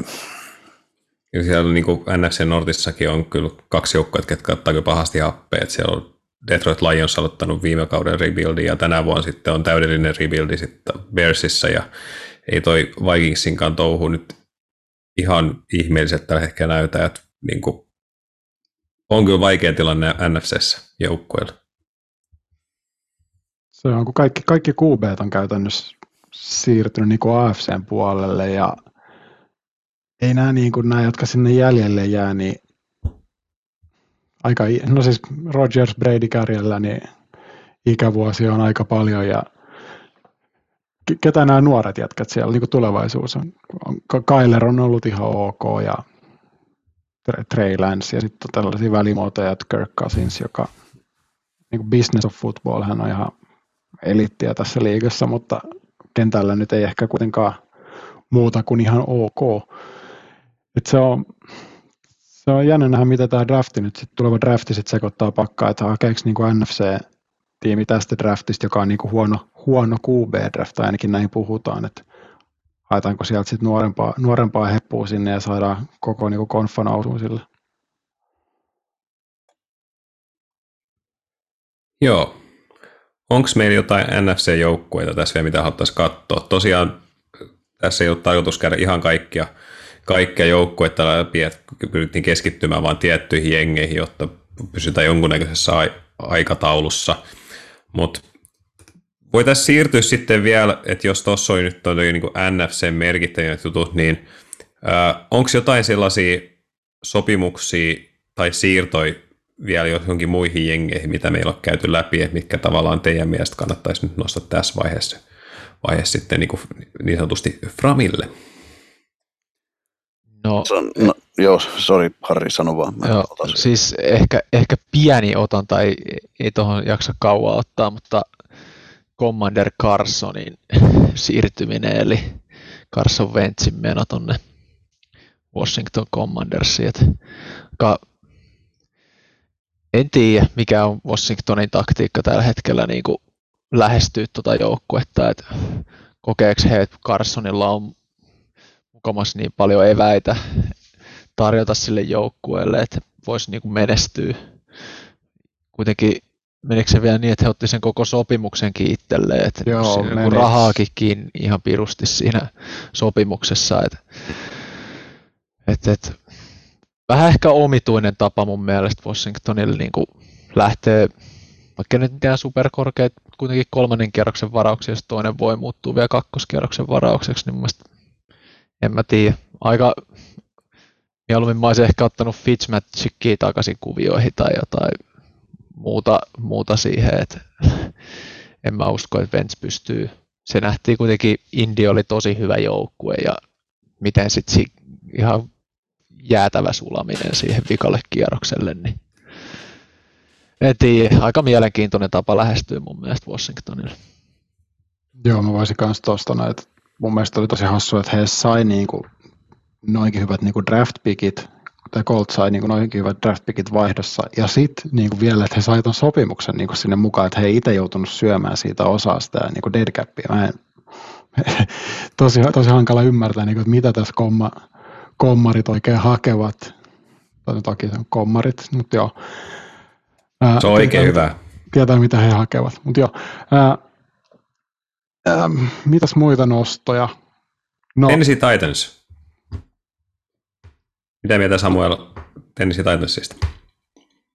Mm, Harold Landrin diilistä mä tykkäsin. Vaikka se, oli semmoinen, se oli tosi merkittävä, kuitenkin viisi vuotta, 87,5 miljoonaa. Joo, siis se, mutta sitten kyllä miettii viime kautta, kun me tehtiin tämä sama lähetys, niin silloin oltiin just hommattu Bad sinne Steelersista, niin kyllä mä tähän, diiliin suhtaudun niin kuin paljon niin kuin suotuisammin kuin siihen. Mehän haukuttiin se aivan täysin pystyy. Se ja me oltiin ihan oikeassakin. Me ollaan jossain oltu oikeassa. Kerrankin, joo. Kyllä. Just näin. Mutta siis Harold Landry oli viime kaudella tosi hyvä ja sitten vielä niin kuin oma, oma kasvattiseura, niin mä tykkään, mä tykkään aina tällaisista diileistä, että niin kuin palkitaan, oma kasvattiseura palkitsee niin kuin isolla sopimuksella hyvän pelaajan, niin mun mielestä todella hyvä. Ja pakko myöntää, kyllä mä tykkäsin tästä ihan viime päivän juttu, mutta tuosta Robert Woods-kaupasta, että halvalla hinnalla saatiin Robert Woods sinne. Toki siellä on ACL paukkunut viime kaudella, mutta hän on eri, erinomainen rissu kyllä, että tykkäsin siitä.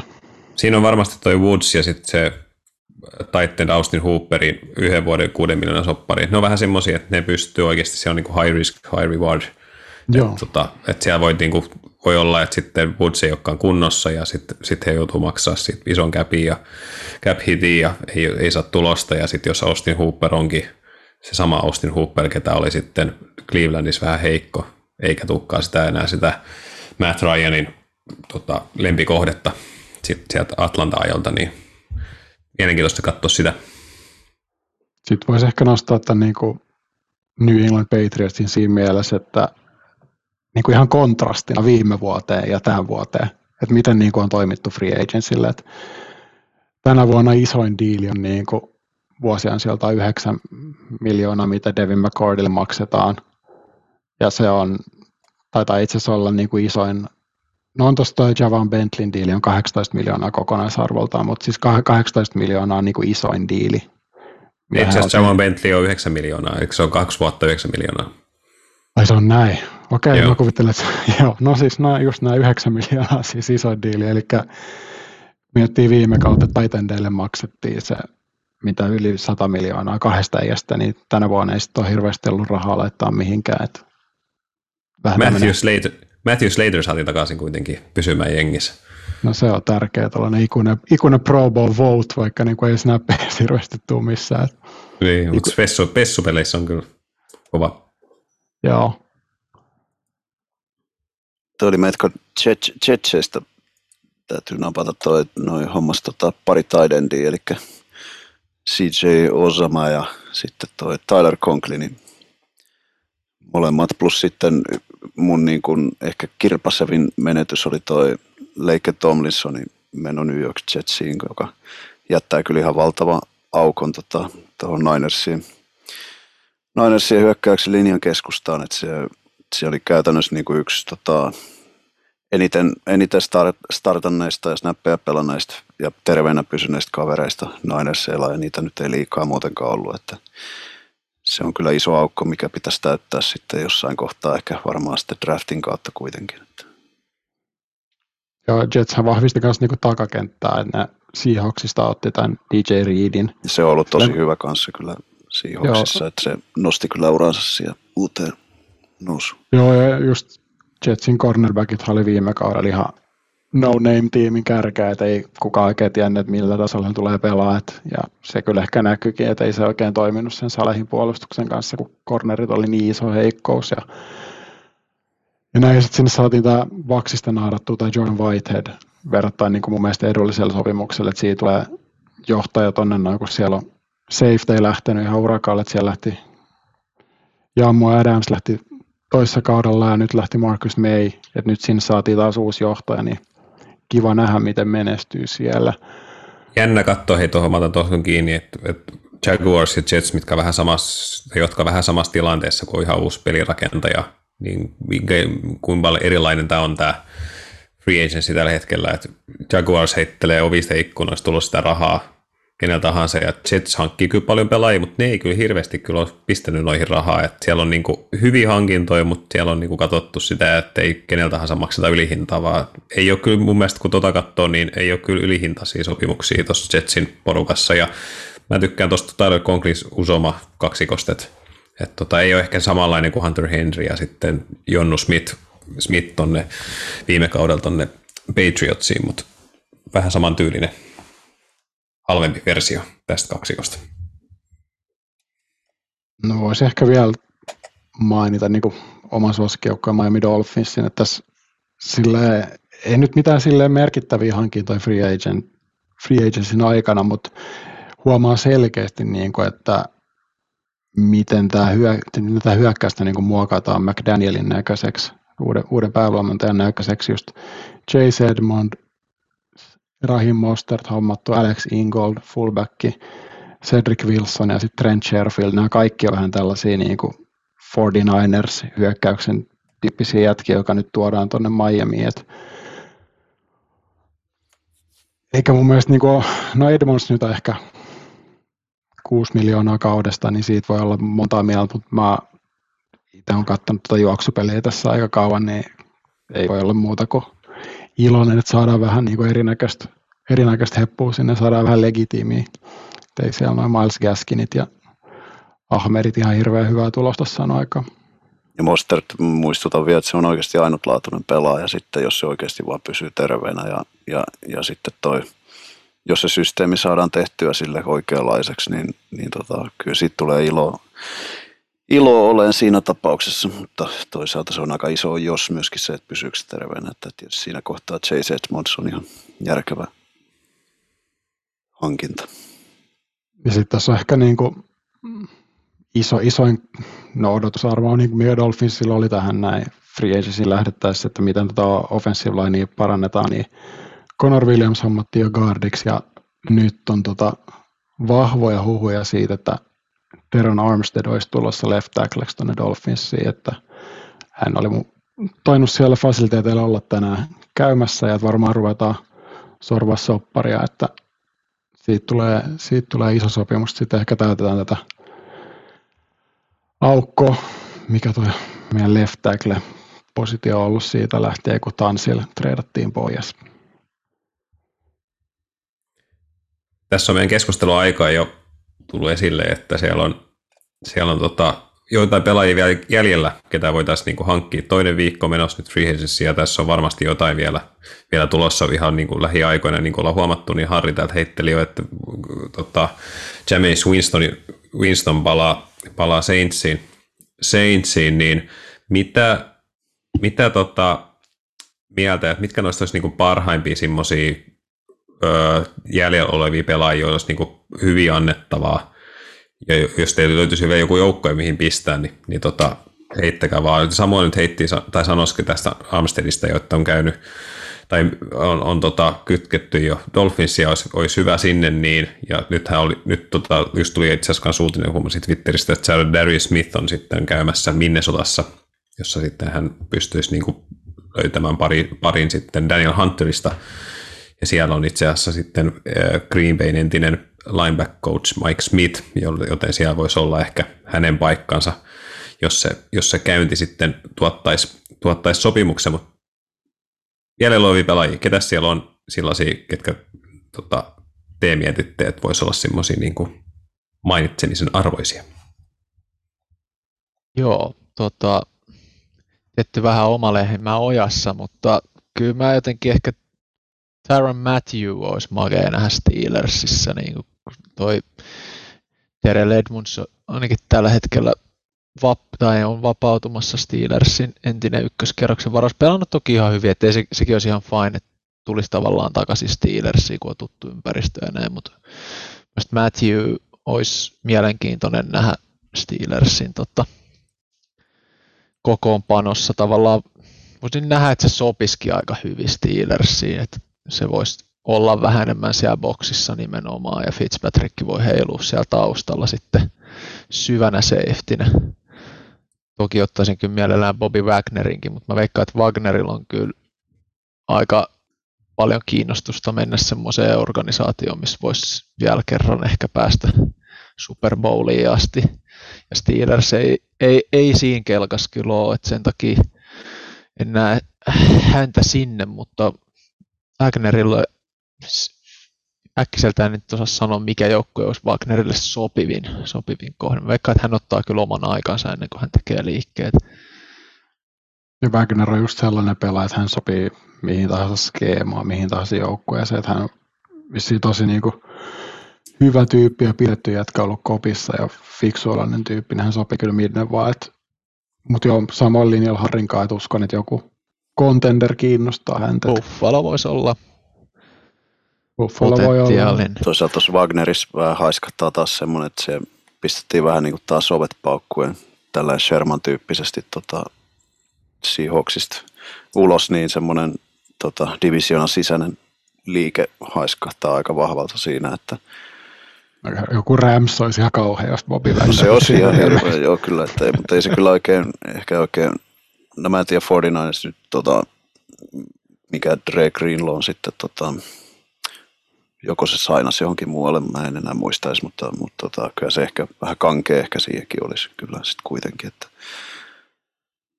en muista Cardinalsien linebacker-tilannetta, mutta Niillä on itse asiassa sellainen tilanne, että ne on varannut kahteen vuoden putkeen ykköskierrokselle. Mä en usko, että he on haluaa edes niin ottaa Wagneria, että sen takia toi Jordan Hickskin päästettiin pois, että, että niin joutuisi nämä nuoret kaverit niin ottaa vähän vastuut. mitäs toi, onko Leonard Fournette on tota, Joo, ju, ju, just oli Twitterissä näin, että Fournette on käymässä Patriotsin luona. joo, sehän kuitenkin huima viime kausi, että, että tota, ollaan semmoinen, taas ihan hirveä fantasy-komitea tulos sinne, jos se menee Joo. sinne. Et kun se just alkoi vähän olemaan semmoinen siedettävä, että siihen uskalsi vähän kepillä mennä sohiin, niin nyt jos sinne menee Fornette, niin voi taas unohtaa koko joukkueen fantasy, fantasystä saman tien. jos se viime vuonna teki se vuoden soppari, mikä oli kolme miljoonaa vähän ylittää, niin voisi kuvitella, että se nyt olisi sitten kuitenkin enemmän, että ainakin toiveessa varmaan olisi. Että. Niin varmasti on, niin kyllä se luulisi, että niinku löytyisi käyttöä kaverille. Et näyttänyt kuitenkin, että se, ne Jags-vuodet oli ehkä vähän, ei niinku ollut se, no Jagsissa nyt aika moni, moni muukin epäonnistunut, niin Tampas vähän niin kuin redeem himself, että näyttänyt, että hänestä on vielä pelaajaksi tässä liigassa ihan hyväksikin sellaiseksi, että eikä hän saa ihan niin kuin OK-sopimuksen vielä jonnekin, mutta uskon kanssa, että niin kuin se sormusten jahtaaminen kiinnostaa, että en ihmettelisi, jos palaisit lopulta kuitenkin Tampaa jollain, jollain diilillä, miten nyt mahtuu käpi alle. Itse makustelen 49 suhteen just tätä Leiken Tomlinsonin korvaajaa, mutta tietysti rahalliset ongelmat on asia erikseen, mutta sitten oikein niinku semmoisia huh, niinku starttereita nyt ei ihan heti osu silmään, mutta Daryl Williams Billsistä ja sitten tämä Mikalle tuttu Billy Turner. Semmoiset nimet voisi olla, mutta tosiaan niissä voi olla rahalliset esteet kyllä sitten edessä. Sainasko Stefan Gilmore jonnekin vai onko hän vielä vapaa? Vapaa. Siinä, hän, on vapaa. siinä, siinä on aika kova tällainen niin man, man corneri johonkin. Taas, taas contenderin luultavasti haluaisi, mutta en tiedä päätyykö sinne, mutta se on varmaan kovin niin kuin cornerback-nimi, mitä tuolla on vielä vapaana. Ja sitten tota, just tuossa tuo joku, mun mielestä niin Campbell tai Kim Hicks tai tuommoiset niin kovat DT-tukkista keskustaa, niin varmaan just contenderin joukkueisiin ihan täydellisiä hankintoja. Et niin ikää on, mutta teet sen vuoden kahden diilin, niin saat niin kuin laadukkaa pelaaja. Jos sulla on vielä sit siinä takana periaatteessa jotain nuorta, nuorta kaveria vähän kehittymässä, niin tuommoisethan on ihan täydellisiä siihen niin kuin jeesaa sit siinä kehityspolullakin. Joo, kyllä siis sitä on paljon, paljon tarjolla sitten niin kuin puolustuksen linja ja, ja tota, ää, puolustuksen endin paikalla on, on paljon just, just tuli ja yli 30, 30 vuoden Trey Flowersia esimerkiksi on myös, myös tuossa, joka ei sitten ole lähtenyt käyntiin tuolla, tuolla Detroitissa.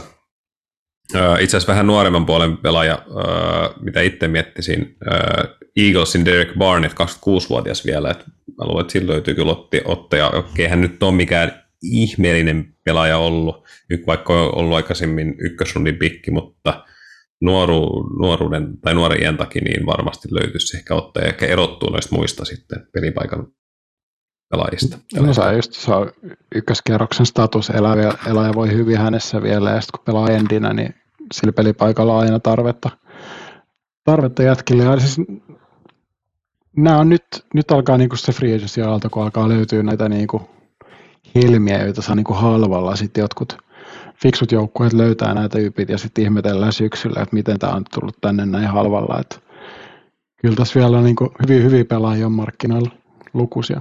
Miten te näette tuon OBJn tilanteen? Se on vähän vaikea, kun tavallaan, voiko, voiko OBJtä käydä sääliksi, mutta pikkasen käy, kun se ACL siihen Super Bowlissa poksahti. Ja... Mä en kyllä missään nimessä koskisi hänen 29-vuotias ja eturisti sinne paukahtanut helmikuussa, niin se voi hyvin olla, että hän ei pelaa tulevaa kaudella ollenkaan. Joo, sen, aika, takia, en, sen takia en koskisi. Aika, aika vaikea tilanne ja sitten silloin kuitenkin aika pitkä myös muutenkin se loukkaantumishistoria niin kuin jo aiemmilta vuosilta. Ja niin kuin, ehkä, mä tiedän varmaan hänen urallekin paras olisi, jos joku sopimuksen tekee, niin menee sinne Ramsiin takaisin vaikka jollain semmoiselle, että voi sitten saada siitä seuraavalle vuodelle jonkunlaisen rahadiilin vielä tehtyä, jos haluaa tehdä. Joo, mä näkisin tuon OBI kanssa sellaisen, että luultavasti tulee menee jossain kohtaa tässä keväällä, kesällä takaisin Ramseihin jollain sellaisella diilillä, että tosi niin kuin halpa, mutta että siinä on mahdollisuus erinäisten bonusten kautta sitten tienata niin kuin ihan ok palkkaa ja sitten seuraavan vuoden free agency sitten niin kuin aina lyödä vikan kerran rahoiksi.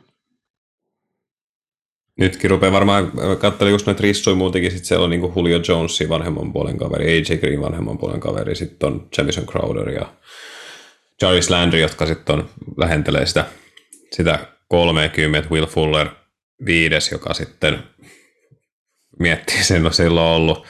Se on käyttänyt vähän, vähän tota mahtiaineita ja sitten sit tota peukalo, peukalo ollut rikki viime kaudella, niin eikä tiedä mitä siitä saa.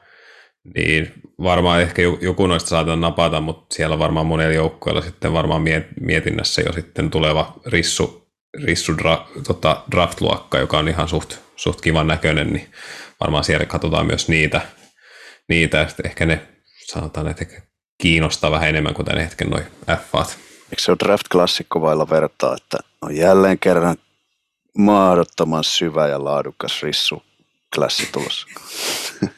Se on nyt varmaan viimeiset neljä vuotta aina ollut toistaan parempia ja syvempiä mitäliä. Ei, ei siinä onhan ne ollut kyllä hyvin, hyvin luotteja. Joo. Mutta Joo, kyllä tässä varmaan, varmaan niin kuin pari, pari vähän niin kuin isompaa diiliä vielä tulee tässä seuraavien viikkojen aikana, mutta sitten tämä taas hiljenee ja odotellaan niin kuin draftia ja OTAt ja tällaiset, että tulee sitten ehkä jotain loukkaantumisia ja YMS. Sitten varmaan niin kuin alkaa nämä loputkin isot nimet liikkumaan sitten vähän halvemmilla diileillä jonnekin päin. Kyllä vaan. Onko tota, mä luulen, että toi Teron Armstead on seura, kyllä semmoinen, mikä menee tässä ihan, ihan niin kuin näinä päivinä. Näinä päivinä. Et sitten taas Jadivian Clowni saattaisi lähteä, mutta hän on taas ottanut jostain syystä sellaisen, sellaisen tota, taktiikan, että hän, hän taas jää odottamaan. Ja sitten mä luulen, että jäi luuketteen taas hänelle. Niin, Joo, mä taisin tuossa meidän ryhmächatissa sanoa, että tämä on nyt kolmas vai neljäs vuosi, kun hän yrittää tätä samaa taktiikkaa, ja se ei ikinä vielä niin, ei mennyt sillä tavalla, kun hän on ajatellut. Että... Joo, muista clowni on vähän omituinen, kun sillä ei kuitenkaan niinku ole mun mielestä sitä produktioa, mikä oikeuttaisi saamaan minkäänlaista kovin isoa soppari, niin sitten aina tämä venailu ja sitten yhden vuoden diili jonnekin ja provit diili ja ei todista mitään ja sitten taas sama soma setti uusiksi. Se on se ikuinen first overall pick, niin se pitää häntä niinku relevanttina vielä joukkoiden mielessä, kun ne katsoo kollegeteippiä, että tämä on kyllä kova, kova äijä, että pakko saada se. Pitäisikö tota, meidän lopetella tähän, koska saadaan mukavasti se pyörä, py, pyörä ympyrä sulke, sulkeutumaan, kun viime vuonna puhuttiin tässä samaan aikaan ihan samassa jutusta kuin tästä clownista. Tähän on kyllä hyvä lopettaa. Tähän, tähän on oikein hyvä lopettaa. Tämä on mielenkiintoinen. Mä vielä tähän loppuun, tuossa twiitti tuli vastaan tuosta Matt Ryanin tota Dead Moneysta, niin se Matt Ryanin dead money will be larger than the total deal money for 28 NFL teams. Ei saa. Total dead money varmaan kylläkin. Joo. Joo. Eli hyvin. Se on hurja. R- rankka rebuildi tulossa Mario tällaisia. Joo. Hei, tässä vaiheessa sitten, jos lopetellaan, niin mä kiitän, kiitän ensinnäkin tota, meidän vierasta Harria. Kiitos, kun pääsit tulemaan. Kiitos paljon. Oli mukavaa. Hyvä, kun oli mukavaa. Ja tota, mä luulen, että pääsit ehkä uudemman kerran jossain vaiheessa. Tämä menee, tämä menee sulle sen verran kivasti meidän kanssa, että sä oot tervetullut. Olli, mä en enää ota, ota, ota pitää pieni, pieni breikki oli sun kanssa. Sun, Älä, älä, älä, älä viitti. Joo. Mä voin kuitenkin kiitää myös Olli sua. Mä lähettelen Ja sulle illalla taas mun vanhoja armeijakuvia, niin kuin eilen illalla. Joo, mä voin lähettää kasvolaivalta, kalan eloselta. Jep. Tota, joo, Olli pistää sitten varmaan jossain vaiheessa tämän purkkiinkin, joten taas kiitetään Ollia, ääni, äänimestaria. Nyt se kattelee jonnekin, että ai se oli minä, minäkö tämän teen taas. Pitikö mun, pitikö mun äänittää? joo, ja Samuel myös kiva oli taas jutella, jutella Kiitos, tälleen kiitos myös. Mika, oli myös kiva jutella sinun kanssa. Viime ne nyt on Whatsappissa Joo. erinäisissä aiheissa. Nyt päästiin puhumaan jenkkivutiksestakin sitten tässä lähetyksessä. Kerran ehkä asiaa. Kyllä. Mutta tota, joo, öö, en tiedä taas, että koska seuraava kerran palataan, mutta niin kuin tuossa ehkä suurin piirtein lähetyksen puolesta välissä mainittiin, niin drafti on lähe, lähellä ja viimeistään sitten on tuossa huikea megaspektaakkeli sitten drafti osalta tästä poru- tältä porukalta sitten silloin huhtikuun loppupuolella, mutta mitä en lupaa, että sitä ennen tulee, tulee jotain tai ei tule jotain, mutta jääkää kuulolle seuraamaan meitä sitten Instan puolella tai Twitterissä tota, at Big Suomi, ollaan muuallakin sitten vielä. Ei mekaan missään muualla olla. Spotifyssa tietysti, Spotifyssa tilaukseen tietysti kannattaa laittaa podi. Saa jo uusimmat jaksot siellä. Mika ei ole vielä tehnyt meille sitä TikTokia. Ei, en ole, enkä tuu tekemäänkään. Ei kun Snaptokki, eikö se. No niin, nyt rupeaa sitten juttua No no, niin. että nyt pistetään tähän poikki. Hei, kiitos paljon ja tota, palaamisiin. Heippa! Moro.